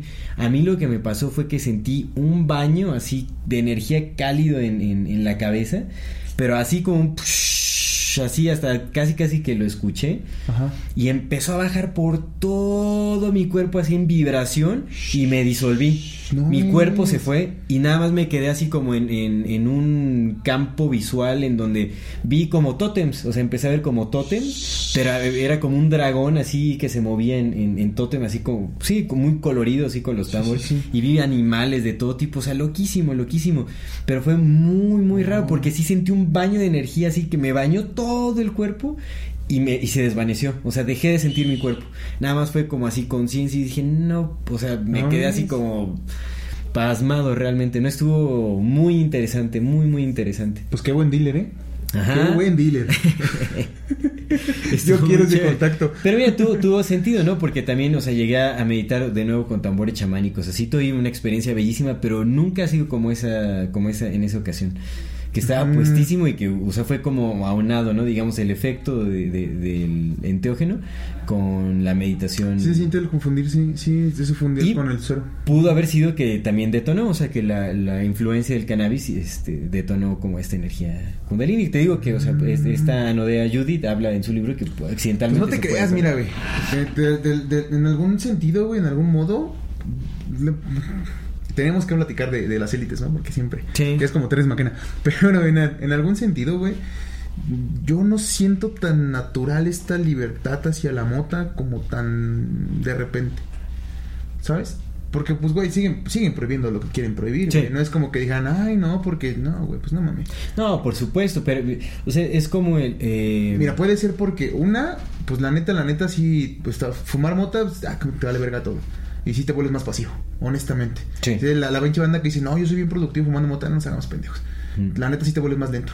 Siempre. ¿No? Pues sí puedes Yo- yo producir, tuve sí mis puedes etapas, trabajar, ¿eh? Yo tuve- sí puedes hacer lo que quieras. Pero hay una diferencia enorme entre no fumar y fumar, güey. Sí la hay, carnal. Sí, Sí, sí, sí, la hay, honestamente sí la hay, güey. Yo, yo fumé mota por cuatro años de mi vida diario, güey. Hay una puta diferencia enorme entre fumar diario, güey, y no fumar, carnal. Enorme, cabrón. O sea, no es, no es mamadas, güey. También no hay que mentirnos. Está bien Sí. chido fumar mota. pues, somos, somos, ¿no? Pro cannabis. La neta, qué chingón que la legalicen. Qué bueno. Y tiene un chingo de... de- pero también hay, no, hay que, no hay que ser, güey. No es la panacea. Sí. No es la verdad absoluta. No, no, para nada, para Entonces, nada. por un lado, Sí, y por otro, no sé, güey. No sé, digo, son cosas ideas que van saliendo, güey. Pero pues también chingar a la gente con sus energías. es Sí, de- definitivamente. Es que lo que pasa y el gran problema con esta planta no es la planta en sí, sino es el tipo de consumo que se le da. Sí, amigo. Eso es lo Sí, que es. pasa, es un enteógeno Sí, y como tal se le tiene que dar un uso debido. Un respeto, amigo. El uso medicinal está excelente, o sea, como medicina es preciosísima la planta, ¿no? O sea, para ansiedad, para insomnio, para dolores, para migrañas, para muchísimas cosas, ¿no? Pero también creo que hay un abuso para el uso recreativo, definitivamente. O sea, ya que se Eh. fuma, o sea, se, se puede crear una dependencia psicológica muy fuerte también de, de su consumo y pues ya genera también, eh, o sea, pues eso genera un desbalance. Cuando consumes algo, cuando consumes mucho café, también vales gorro. ¿No? Sí, cuando consumes mucho todo. de lo que sea, vales gorro y, Ah. y más cuando se trata de una sustancia que pues tiene un impacto fuerte en, en el cerebro. Y Entonces, no te creas, güey. También, mira, apenas lo platicaba con una persona. eh, me decía de, de su hija, ¿no? Que no. Que en las mañanas despertaba con una. Con, como de malas, que te estaba despertando mucho de malas. Y que ella le decía, no, pues es que agarra el rollo, ¿no? Pues hay que despertar con buena, con buena actitud para que te vaya chido. Le digo, pues mira, el pedo no creo que sea despertar, no creo que sea floja, no creo que sea el tema eso. Creo que cuando no despiertas a gusto en tu vida es porque hay un chingo de pedos atrás de eso Pero un chingo de pedos. Porque imagínate que estás en el mejor lugar en el que quieres estar, en el lugar así deseado, soñado por ti, te vas a despertar de, güey, ya estoy despierto, vamos a darle, güey, hasta Sí. que vas a querer dormir menos, Sí, porque sí, quieres estar ahí presente, güey. Pero cuando no estás chido con alguna parte de tu vida, güey, despiertas con puta madre otra vez aquí, otra vez estoy vivo, otra vez con este pedo. Entonces, quizás también todo, que sí, la, la, la, la- la marihuana es muy medicinal, pero quizás también el tema de la depresión, de la ansiedad, de todas estas cosas, muchas de estas cosas, muchas, no todas, pero muchas de estas cosas, pues la marihuana solamente es un paliativo. Sí. En realidad hay cosas más, más urgentes que atender que estar fumando mota para olvidarte que te duele. Sí, es como, sí, güey, sí, estás deprimido, do something for you, porque nadie va a ni- échale ganas. Sí, porque nadie va a echarle ganas por ti, güey. Sí, definitivamente. Entonces sí hay como eso. Sí, sí, no, no, pa- para la depresión realmente no sé qué tanto, o sea, para la depresión se ha comprobado que la psilocibina es muchísimo más efectivo porque es un o sea, es neuroregenerativo. Sí, sí lo es. ¿No? Entonces también ayuda a la estimulación de a la, de- para, a la estimulación de glándulas para secretar Pero pues, güey, este, si te, te- te- vas a una ceremonia de, de hongos y regresas a tu vida a hacer la misma mierda que Eh, no, haciendo, no, no, no, no. Es que en realidad, o sea, pues la lo único que le puede dar solución total a las cosas es la voluntad. Sí. Sí, eso sí, Sí, Pero bueno, chakras y kundalini. chakras, exactamente. teníamos que, teníamos que. Sí, sí, sí, se trata. Pero te digo que porque puede accidentalmente, o sea, tampoco, por ejemplo, Charles Leadbeater, este, o la Sociedad Teosófica, hablan de que si hay una persona que quiera eh, como alinear el, el flujo energético de chakras o despertar la energía kundalini, debe de evitar, pero por completo, por completo, el consumo de alcohol en cualquiera de sus presentaciones y Oh. el eh, consumo de tabaco. De cigarrillo. Porque eso ¿De ya cigarrillo o de impacta- tabaco? pues él habla de tabaco. Él habla de tabaco, o sea, pues estamos hablando de 1919, 1920 Mm. más o menos. No sé cómo haya estado la industria del tabaco en ese entonces, pero pues es que y, o sea, también yo creo que se refiere al, a, pues, al tabaco industrial, sí, o sea, pues es el tabaco claro, industrial claro. al final. Sí, güey. Y al tipo de uso desmoderado. Porque, o sea, pues sabemos que el tabaco es, una planta de poder. Es una planta de poder y se utiliza para iniciación de ciertos rituales, para esclarecer energías. Tiene una función medicinal también muy fuerte, pero su uso es muy, muy específico y muy moderado. No, no es como que andes ahí, o sea, pues no, es muy distinto. Y obviamente cuando abusas de esta sustancia, pues tiene un impacto también en el cuerpo astral y genera bloqueos energéticos muy fuertes y todo. Entonces, de hecho, adormece las cualidades clarividentes y todo el tabaco. Sí, entonces... Eh, el cigarrillo, ¿no? El cigarrillo. Bueno, también supongo que el abuso del tabaco. O sea, el abuso del tabaco también genera elementos cancerígenos muy fuertes. O sea, el tabaco puro, la hoja, lo que quieras. Sí, sí, lo tiene. No, o sea, tiene, tiene cosas ahí muy, muy fuertes. Entonces, si le estás fumando a diario, pues sí te va a afectar. Si lo fumas para un ritual o algo así, pues no pasa nada. O sea, por una ofrenda y eso está bien. No, o sea, pero el, abuso, el abuso tiene mucho que ver, ¿no? Bien lo dijiste, de todo. En realidad de todo. Hasta del agua, güey. Sí. Chingate 5 litros de agua a ver si no te dan te los riñones. Sí, sí, sí, No, pues también, o sea, eliminas nutrientes y todo, o sea, ya te empieza a drenar, ¿no? Pero en fin. Entonces, evitar el uso de estos eh, de estas sustancias si es que se pretende despertar habilidades clarividentes y también eh, generar como un flujo armónico energético en los chakras. Ahorita comentamos lo de chakras de la tierra, pero a ver, algo quieres platicar. Fíjate, sí, esto, eh, hablaba de, eh, Osho habla de los como, como un puente para despertar esta energía de golpe o cómo se puede despertar esta energía. Y dice precisamente, no rechazar nada. ¿No? Tenemos, o al menos a, mí sí me, me, me, cayó como si me hablara directamente, porque sí fue así. Cuando entendí que no, yo no era el cuerpo, sí empecé a rechazar un poco el cuerpo. Porque no sé que nadie te enseña estas cosas, güey, también. ¿no? Uno las tiene que aprender a, a chingadazos, güey. Y entonces sí empecé a rechazar el cuerpo, ¿no? A verlo como algo desechable, güey, como algo, como un, como un peso, güey. Y en realidad no es así, ¿no? Pues está bien chido tener un cuerpo. Sí. Lo tienes, está, a eso viniste, a experimentarlo, ¿no? Bueno, tal vez ahorita sí ya estemos en este ciclo metido por los reptilianos de, de reencarnaciones obligadas, pero, pero en el primer momento tú dijiste, güey, yo quiero ir a experimentar qué siente tener un cuerpo, ¿no? Eras un alma ahí tranquilamente flotando en la nada. Y dijiste, órale, a ver, pinche cuerpo, a ver qué tal. Y de mono, a ver qué chingado. Entonces viniste a eso, a experimentarlo. Está chido está chingón. Pero pues también, quién sabe cuántas vueltas ya lleves aquí. En algún punto dices, ya estoy cansado, güey, ya quiero trascender, carnal, ya regrésame a donde salí. Entonces, eh, se ocupa el cuerpo físico para poder hacer esa trascendencia, para poder hacer esa conexión con los siguientes planos. Sí. Entonces, pero dice que, hay formas como de, de hacerlo más, como, como, usarlo como trampolín. Mm. Para poder, para poder brincar al siguiente. Una de ellas es el ayuno prolongado un ayuno de muchos, muchos días. Dice que cuando, cuando llevas a, tal, el cuerpo a tal, tal estrés físico, a tal experimentación física, como por ejemplo cuando estás en una experiencia cercana a la muerte, tienes dos caminos nada más. O te vuelves loco o te iluminas. Ya. Ajá. Entonces, por ejemplo, habla de eh, Mahavira, que ayunó por 90 días antes de su iluminación. Y en el día 90, ya cuando dijo ya me voy a morir, pues no se murió, se iluminó. Y lo que le pasó también a este, le pasó a... Ay, era uno de los... No era Krishna. Hijo de la mañana, se me, se me olvidó su nombre. Pero era, era contemporáneo de, de Nisargadatta. De hecho, tenía su... su ¿Cómo les llaman a los...? Su ashram. Su ashram, ajá. Era contemporáneo.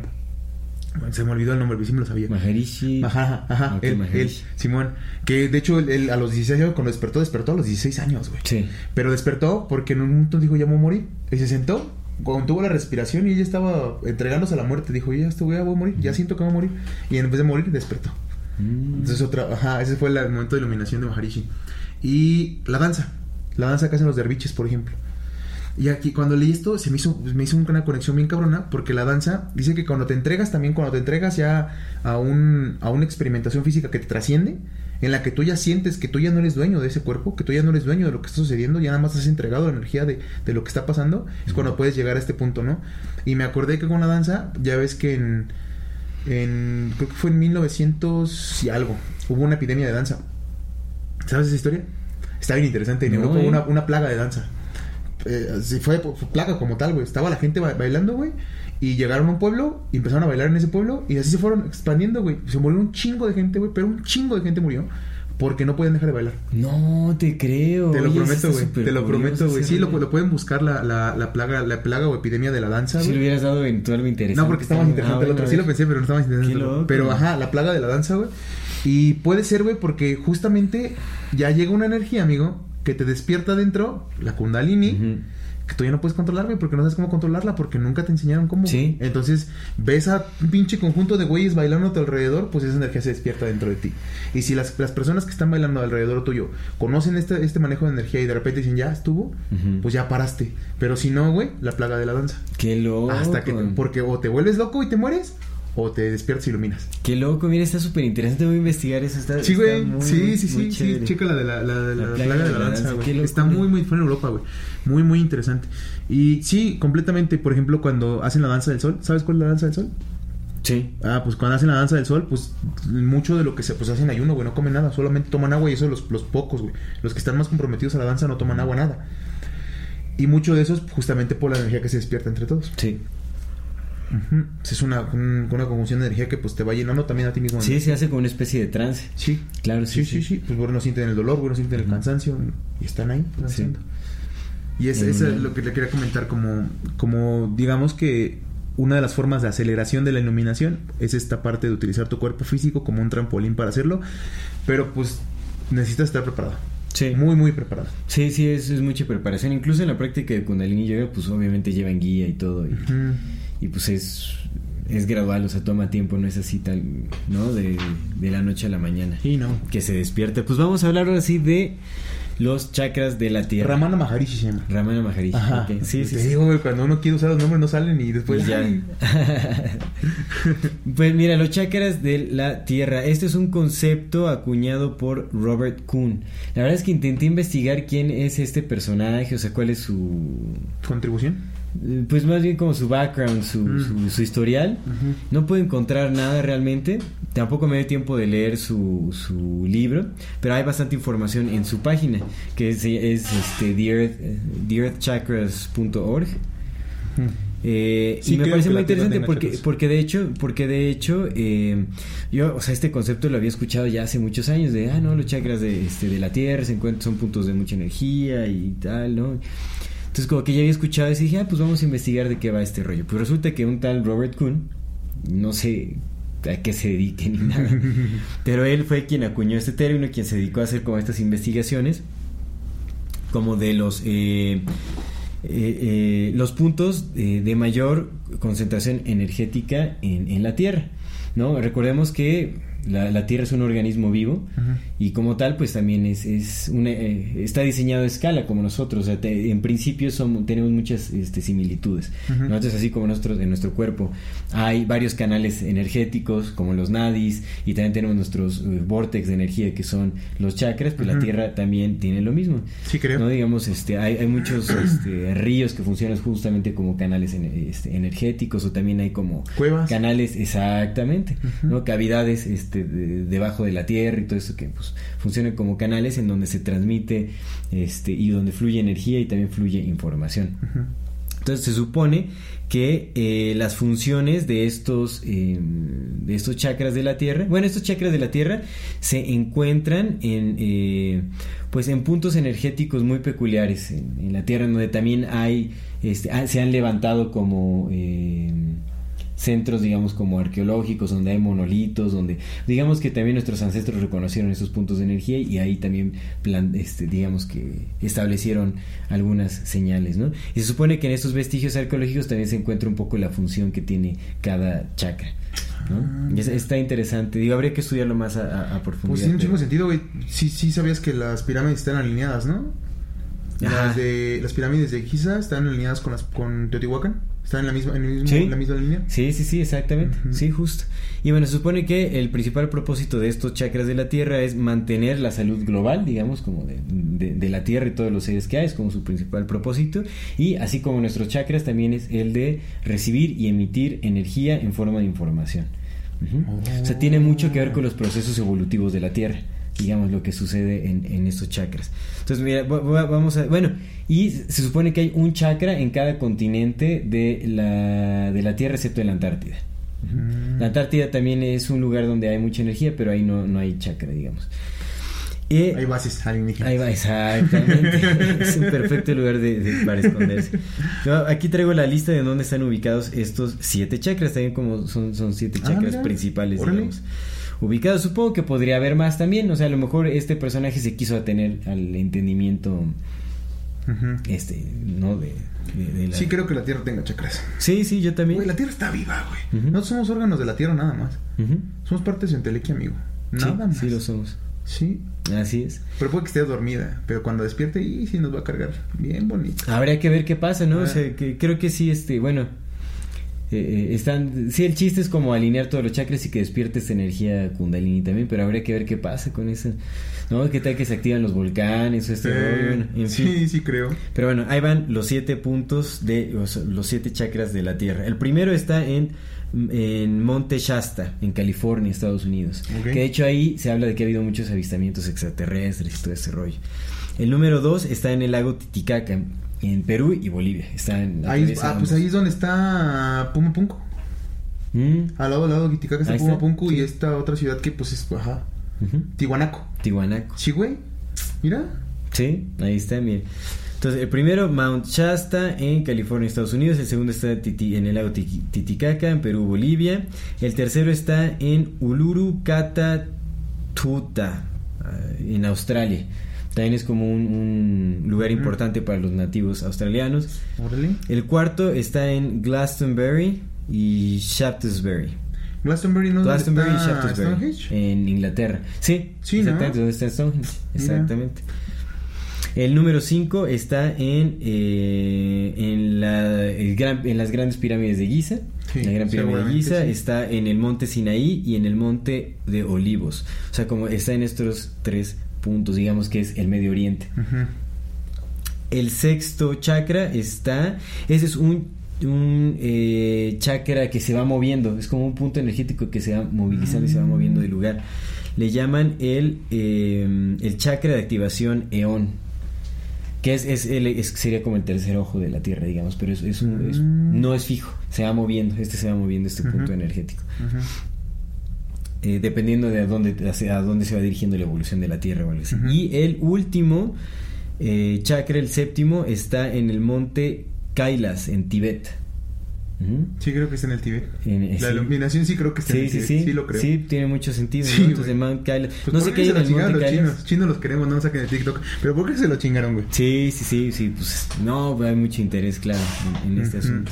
Y esos son los siete chakras de la Tierra, que me parece muy interesante. Y obviamente también, así como eh, en, en nuestro organismo también están estos nadis, que son como canales de, de, conducción energética, la Tierra también tiene muchos, muchos, ha hecho muchos puntos importantes ahí en, en- en la página de, de este personaje. Pues aquí en México, Palenque, por ejemplo, es un punto energético muy fuerte también en donde, donde se mueve la energía kundalini, digamos. Pasa por Palenque, hay, hay muchos lugares, Güey, muchos pues los, sitios. los cenotes. Exactamente, hay muchos sitios en donde se mueve la energía kundalini, ¿no? Y también se mueve como en esta, en esta forma um, espiral, pero entrecruzada. Y en el principio masculino y femenino. Uno es la, la serpiente emplumada y la otra es la serpiente arcoíris. El, el principio femenino es la serpiente arcoíris y el principio masculino es la serpiente emplumada. Justo te iba, te, iba- justo te iba a hablar de Quetzalcoatl, precisamente, güey. Pues es una de las. Es, es la sabiduría, güey. Ujú. Quetzalcoatl es la sabiduría y la Kundalini es la sabiduría. Y es una serpiente emplumada. Exactamente. Pues está interesante esto de los chakras de, de- de la Tierra. Bastante. ¿no? Me parece, voy a, voy a leer, ese, eh, voy a descargar el libro y lo voy a leer porque también quiero saber quién es Robert Kuhn, no sé, no, porque él dice que bueno, el estudio de los chakras de la Tierra es como el estudio de la geología en la estructura ósea de la Tierra, que son la roca, la formación de rocas y todo ese asunto, pues digamos, el estudio de los eh, chakras de la Tierra es como el estudio energético, del flujo energético de la, de la Tierra. nice. Entonces ahí está interesante, pero pues hay, hay que ver también quién es y todo ese asunto. Pues sí. Porque bueno, ya obviamente a partir de que él sacó este esta idea o este concepto, pues muchas otras personas lo han tomado y lo han alimentado y le han pues, echado de su cosecha también. Pues el planeta está vivo. El planeta está vivo, eso, El eso sí está que- vivo, güey. exactamente. Sí, Si nosotros estamos vivos, el universo está vivo. está vivo, así es. Pero nosotros no estamos vivos, entonces el universo tampoco. Ujú. Todos, todos estamos soñando. Pues vámonos a nuestra se- Nuestras secciones, sí. del algo interesante. Mira, este algo interesante. eh, también, también digo que quiero que sea un tema que, que lo platiquemos, aunque sea eh, ta- tal vez no tan profundo. Pero es que eh, muchas enfermedades, Julio, como lo dijiste, muchas enfermedades pueden empezar a ocurrir una vez que la energía comienza a fluir hacia ambos. Buda murió muy enfermo, eh, Ramakrishna murió de cáncer, Maharishi murió de cáncer, eh, Nisargadatta murió de Mm. cáncer, güey.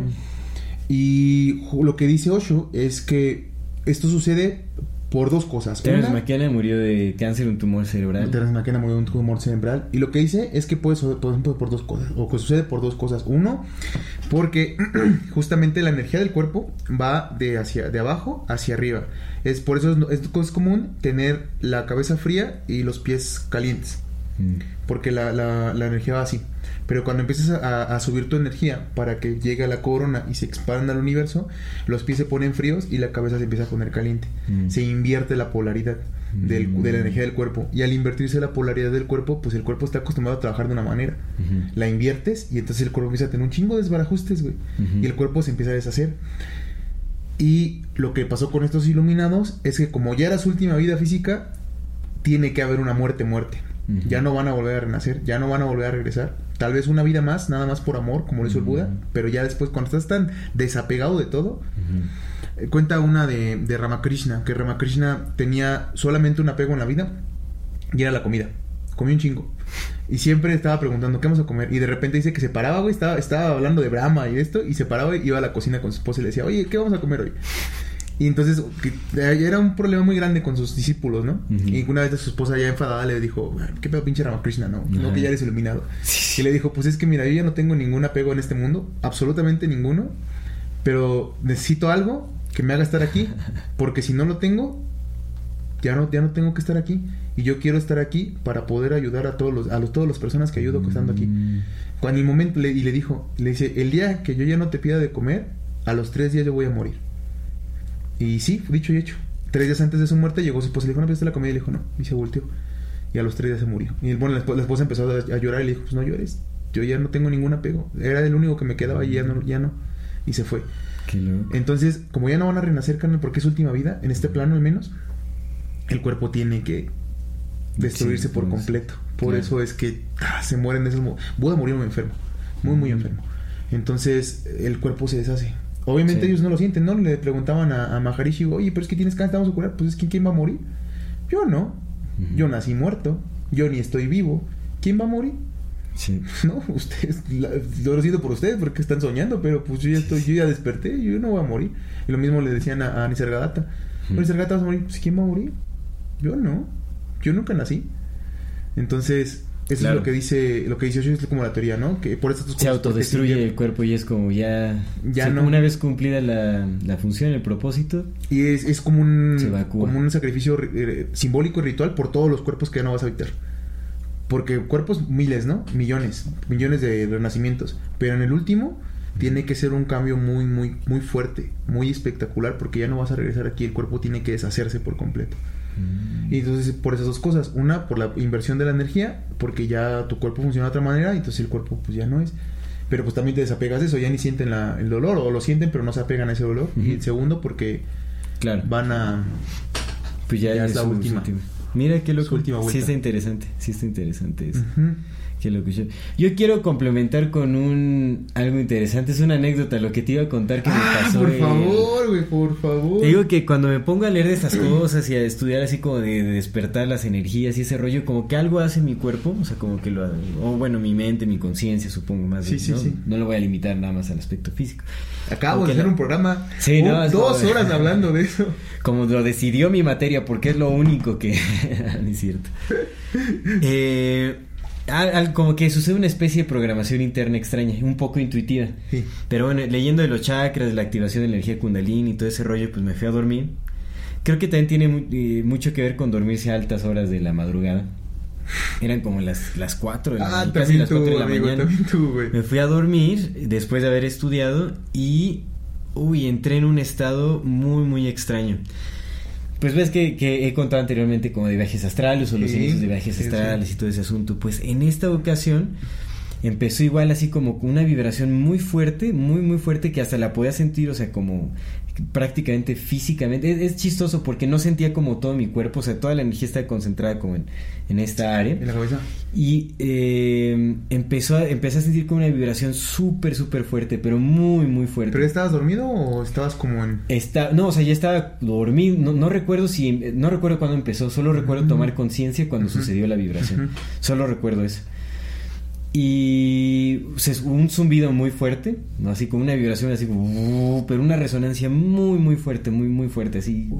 Muy fuerte. Y aunado a estos ruidos extraños y como este sentido de vibración, empecé a escuchar unos ruidos como algo que se está exprimiendo en mi cerebro, así como... Hasta sonaba así, sonaba... Así sonaba y eso iba acompañado de una sensación de ácido en mi boca, o sea, como que sentí un fluido en toda mi cabeza y después sentía ácida en mi boca, o sea, pues yo estaba así como, pues, con- o sea, toda la tensión estaba ahí, no sentía como la parte de abajo de mi cuerpo, pero sentí el ácido en mi boca y sentía que se estaba derramando un fluido en cantidades impresionantes en mi cabeza, loquísimo, así como, o sea, como que se está exprimiendo algo adentro, muy, muy raro, yo, o sea, no entendía qué estaba pasando, así súper raro. Y después, ¡fum! Fue como vámonos a otro lado. Y entraba, entré a un lugar súper oscuro, man. Muy, muy oscuro. O sea, sí era, sí era, era como un vacío, un abismo negro por oscuridad, completo. Simón. Pero Sí, iba sí. acompañado de una emocionalidad muy densa. No era como en otras ocasiones, eh, como lo que comenté en el de la glándula pineal, que un túnel súper bonito de chispas y colores. Nada que ver en es- esta ocasión. No, o sea, sí fui como un lugar muy, muy extraño. Es un abismo profundo, profundo, profundo. Así como un...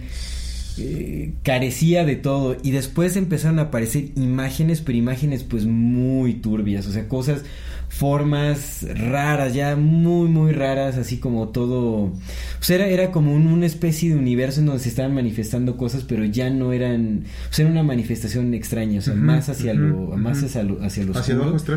Algo extraño, algo muy, muy extraño. Y recuerdo como que regresaba otra vez así como a, a mi cuerpo, no, ya quiero, o sea, no, como quiero regresar, quiero dormir. No podía, o sea, siempre que intentaba dormir, como otra vez la vibración, el exprimir, o sea, el ruido así, y el fluido y el ácido, o sea, yo me quedaba, o sea, pues estaba muy lúcido. Y estaba súper, súper extraño, o sea, no, no entiendo, no entiendo qué fue, pero te juro que sentía que algo, o sea, había un ruido que, son, o sea, aunado como a las vibraciones y este, y como el, el, el zumbido, y estaba con un ruido de como rítmico, era rítmico, como, y sentí una presión en el centro de la cabeza, como, y sentía líquido, o sea, yo sentí, dije, me estoy, un derrame cerebral, algo así, dentro de exprimiendo. de lo que quedaba vivo de, digamos, como de, la, de mi identidad, o sea, de la conciencia y mi identidad, era como, algo está pasando, porque sentí un fluido derramarse en mi, en mi cerebro, o sea, sentí un fluido y ácido en la boca, y dije, esto, esto no está bien, Pues la, la sangre sabe y así. dije, está está súper raro, así como ácido, ácido. Y después otra vez era como, ¡fa! Me disparaba así como otra vez este lugar. Y era igual un abismo así impresionante. O sea, era un lugar súper oscuro. Y después como que de ahí llegaba como a, rescatar un poco la, la conciencia y me iba como una especie de estado de sueño. Y, re- y recuerdo que intentaba comunicarme, o sea, llegué a un punto en donde eh, sentí que, me- que mi conciencia se unificó con la de Sally, mi compañera. O sea, no había, o sea, sabía que su conciencia era mi conciencia, o sea, era un punto en donde no había división de conciencia. Como que me, le quería transmitir, era como, oye, ayúdame, ¿no? Así, casi, casi como está pasando eso. Pero después llegó un punto y dije, pues es, es la misma conciencia, ¿no? O sea, y es como, ¿a quién le hablo? ¿A quién le... Es lo mismo, ¿no? O sea, es exactamente lo mismo. Como el de los hongos. Eh, algo así, con la experiencia sí, de, sí, sí, de Terence McKenna, ¿no? algo, algo similar, eso ya lo contaremos en, en otro podcast, pero fue como un, un sentimiento de soledad, así de un vacío infinito, infinito. Y no me quería dejar ir porque, o sea, porque lo intenté, ¿no? O sea, regresaba uno y otra vez a este exprimir de y que me disparaba al vacío. Ajá. Y, y dije, pues ya déjate ir, así como mantén la calma, ¿no? O sea, incluso intencionar así como pues manifestar buenas energías, o sea, pedí como. Un vacío, man. Y dije, me voy a dejar ir, pero me estaba yendo tan lejos que dije, no, me voy a perder, man. O sea, neta sentía que si me dejaba ir, me iba a perder. O sea, muy diferente a otras experiencias. Digo, ah, pues me voy a ir como lejos, pero con calma, como sabes, te digo, o sea, acompañado de. O sea, pues había colores, había luz, había mucha luz y todo ese asunto, ¿no? Ahorita ha sido un, un abismo impresionante. Honestamente también puede, puede tener mucho que ver con mi inexperiencia y no saber identificar a qué pertenece a qué- cada etapa y todo eso, ¿no? Pero te digo, cuando sentí que me, que me conecté con, con Sari, recuerdo que, o sea, como que entré en una especie de sueño donde le platicaba y todo, y me acuerdo que me preguntaba y como, oye, pero sí estoy hablando, sí te estoy diciendo esto. Me decía, sí, sí, ya, ya, o sea, sí, ya me lo dijiste muchas veces, ¿no? Casi, casi. Y entonces como que, y, y de, de ese sueño ya llegaba otra vez como a este lugar oscuro, en, o sea, en donde se, sentía la conciencia unida. Fue un ratote. Y dije algo, o sea, seguramente, seguramente, sí, fue un ratote, o sea, fue un ratotote. Y recuerdo, o sea, dije, no, o sea, estoy seguro que me conecté con la conciencia de Sally, estoy segurísimo. Y bueno, ya pasó como todo este rollo, logré como dormir y tuve un sueño. Estuve soñando así como muy, muy vívido el sueño, o sea, lo recordé bastante y todo.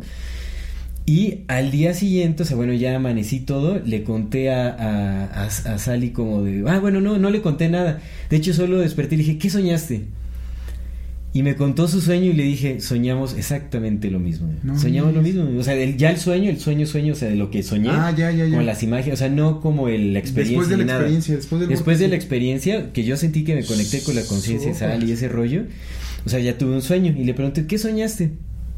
Y ella me dijo, no, pues soñé tal y tal y tal y tal. Y le dije, ¿y había tal y tal? Sí, tal. Y yo ah, dije, pues soñamos, estuvimos en el mismo sueño, soñamos lo mismo. Solo nos había pasado una vez antes. te, te, anclaste con la, conciencia de la sala y para regresar. sí, yo creo que como que me conecté. Estuvo, estuvo muy, fue una experiencia muy bizarra, muy extraña.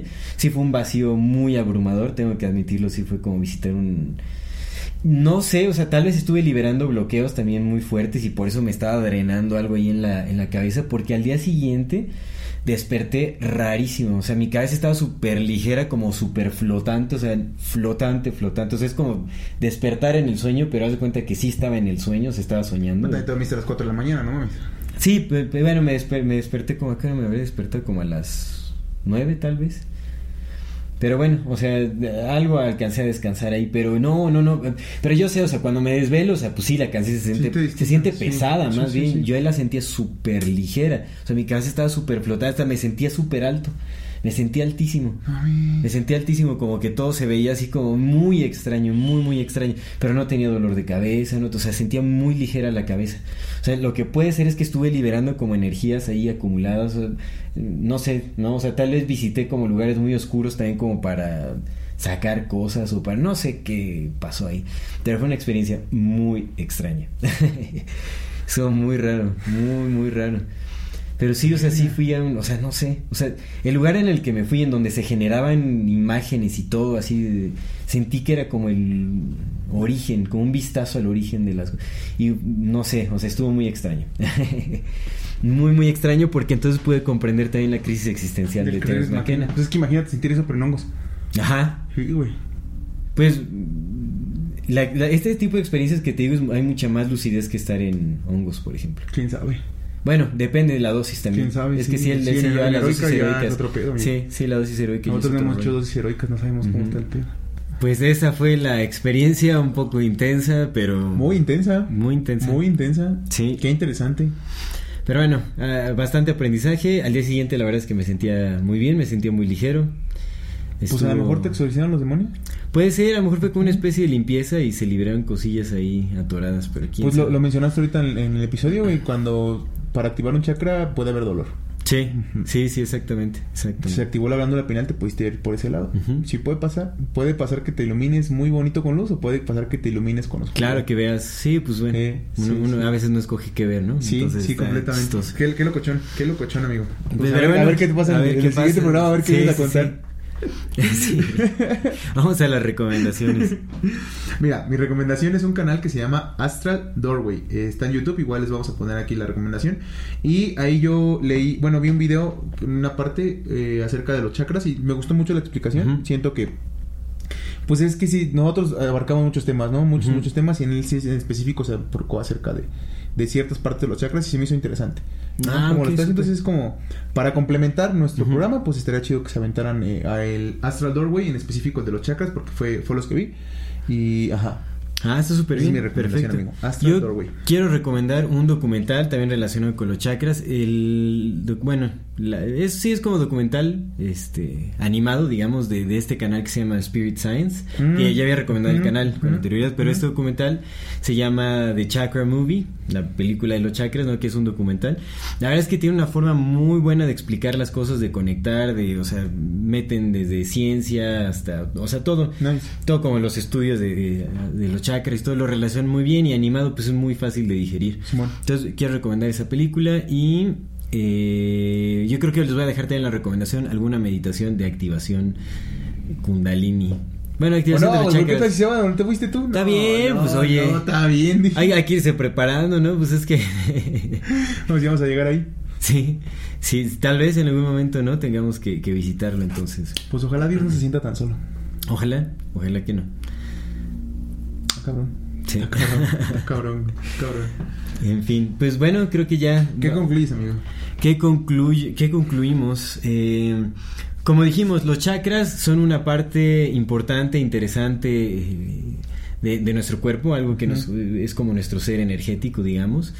Eh, es importante reconocerlo, pero no es fundamental como para eh, la iluminación, para la trascendencia. No recordemos que de, de los grandes eh, personajes iluminados en esta vida, pues no mencionan los chakras, en, no, no los mencionan. los mencionan. Entonces no es que sea fundamental, no ir despertando chakra por chakra. Creo que más bien la práctica O que se clave uno ahí, ¿no? Exactamente, más bien nuestra aspiración debe ser a trascender justamente el sentido de la identidad y pues regresar a- al origen de las cosas. Sí.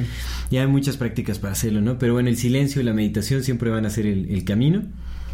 Y nada más, no, no, no por quererse liberar eh, con los chakras, hay que, ator- algo- hay que atorarse en ellos. no, Sí, claro. No, es que también- algo que sí. no. Ujú. Te puedes atorar ahí, ¿no? Porque hay muchos eh, Sí. que, que, no, pues vamos por este chakra, a liberar acá y que el cristalito y que las cosas. Sí. Entonces, pues, está, es bueno entender también cómo funciona un poco nuestro organismo, cómo es un sistema de retroalimentación energética que trasciende el, el cuerpo físico. Eso es muy bueno, ¿no? Porque también nos ayuda a liberarnos de las cadenas de la identidad, pero tampoco hay que atarnos a este nuevo entendimiento. Sí, sí, güey, pues no, te quitas una para echarte otra. Exactamente. Va, pues ya. Listo. Pues muchas gracias por vernos, por escucharnos, por seguirnos. Esto es Amor Fati. En la infinita del ser. Hasta luego.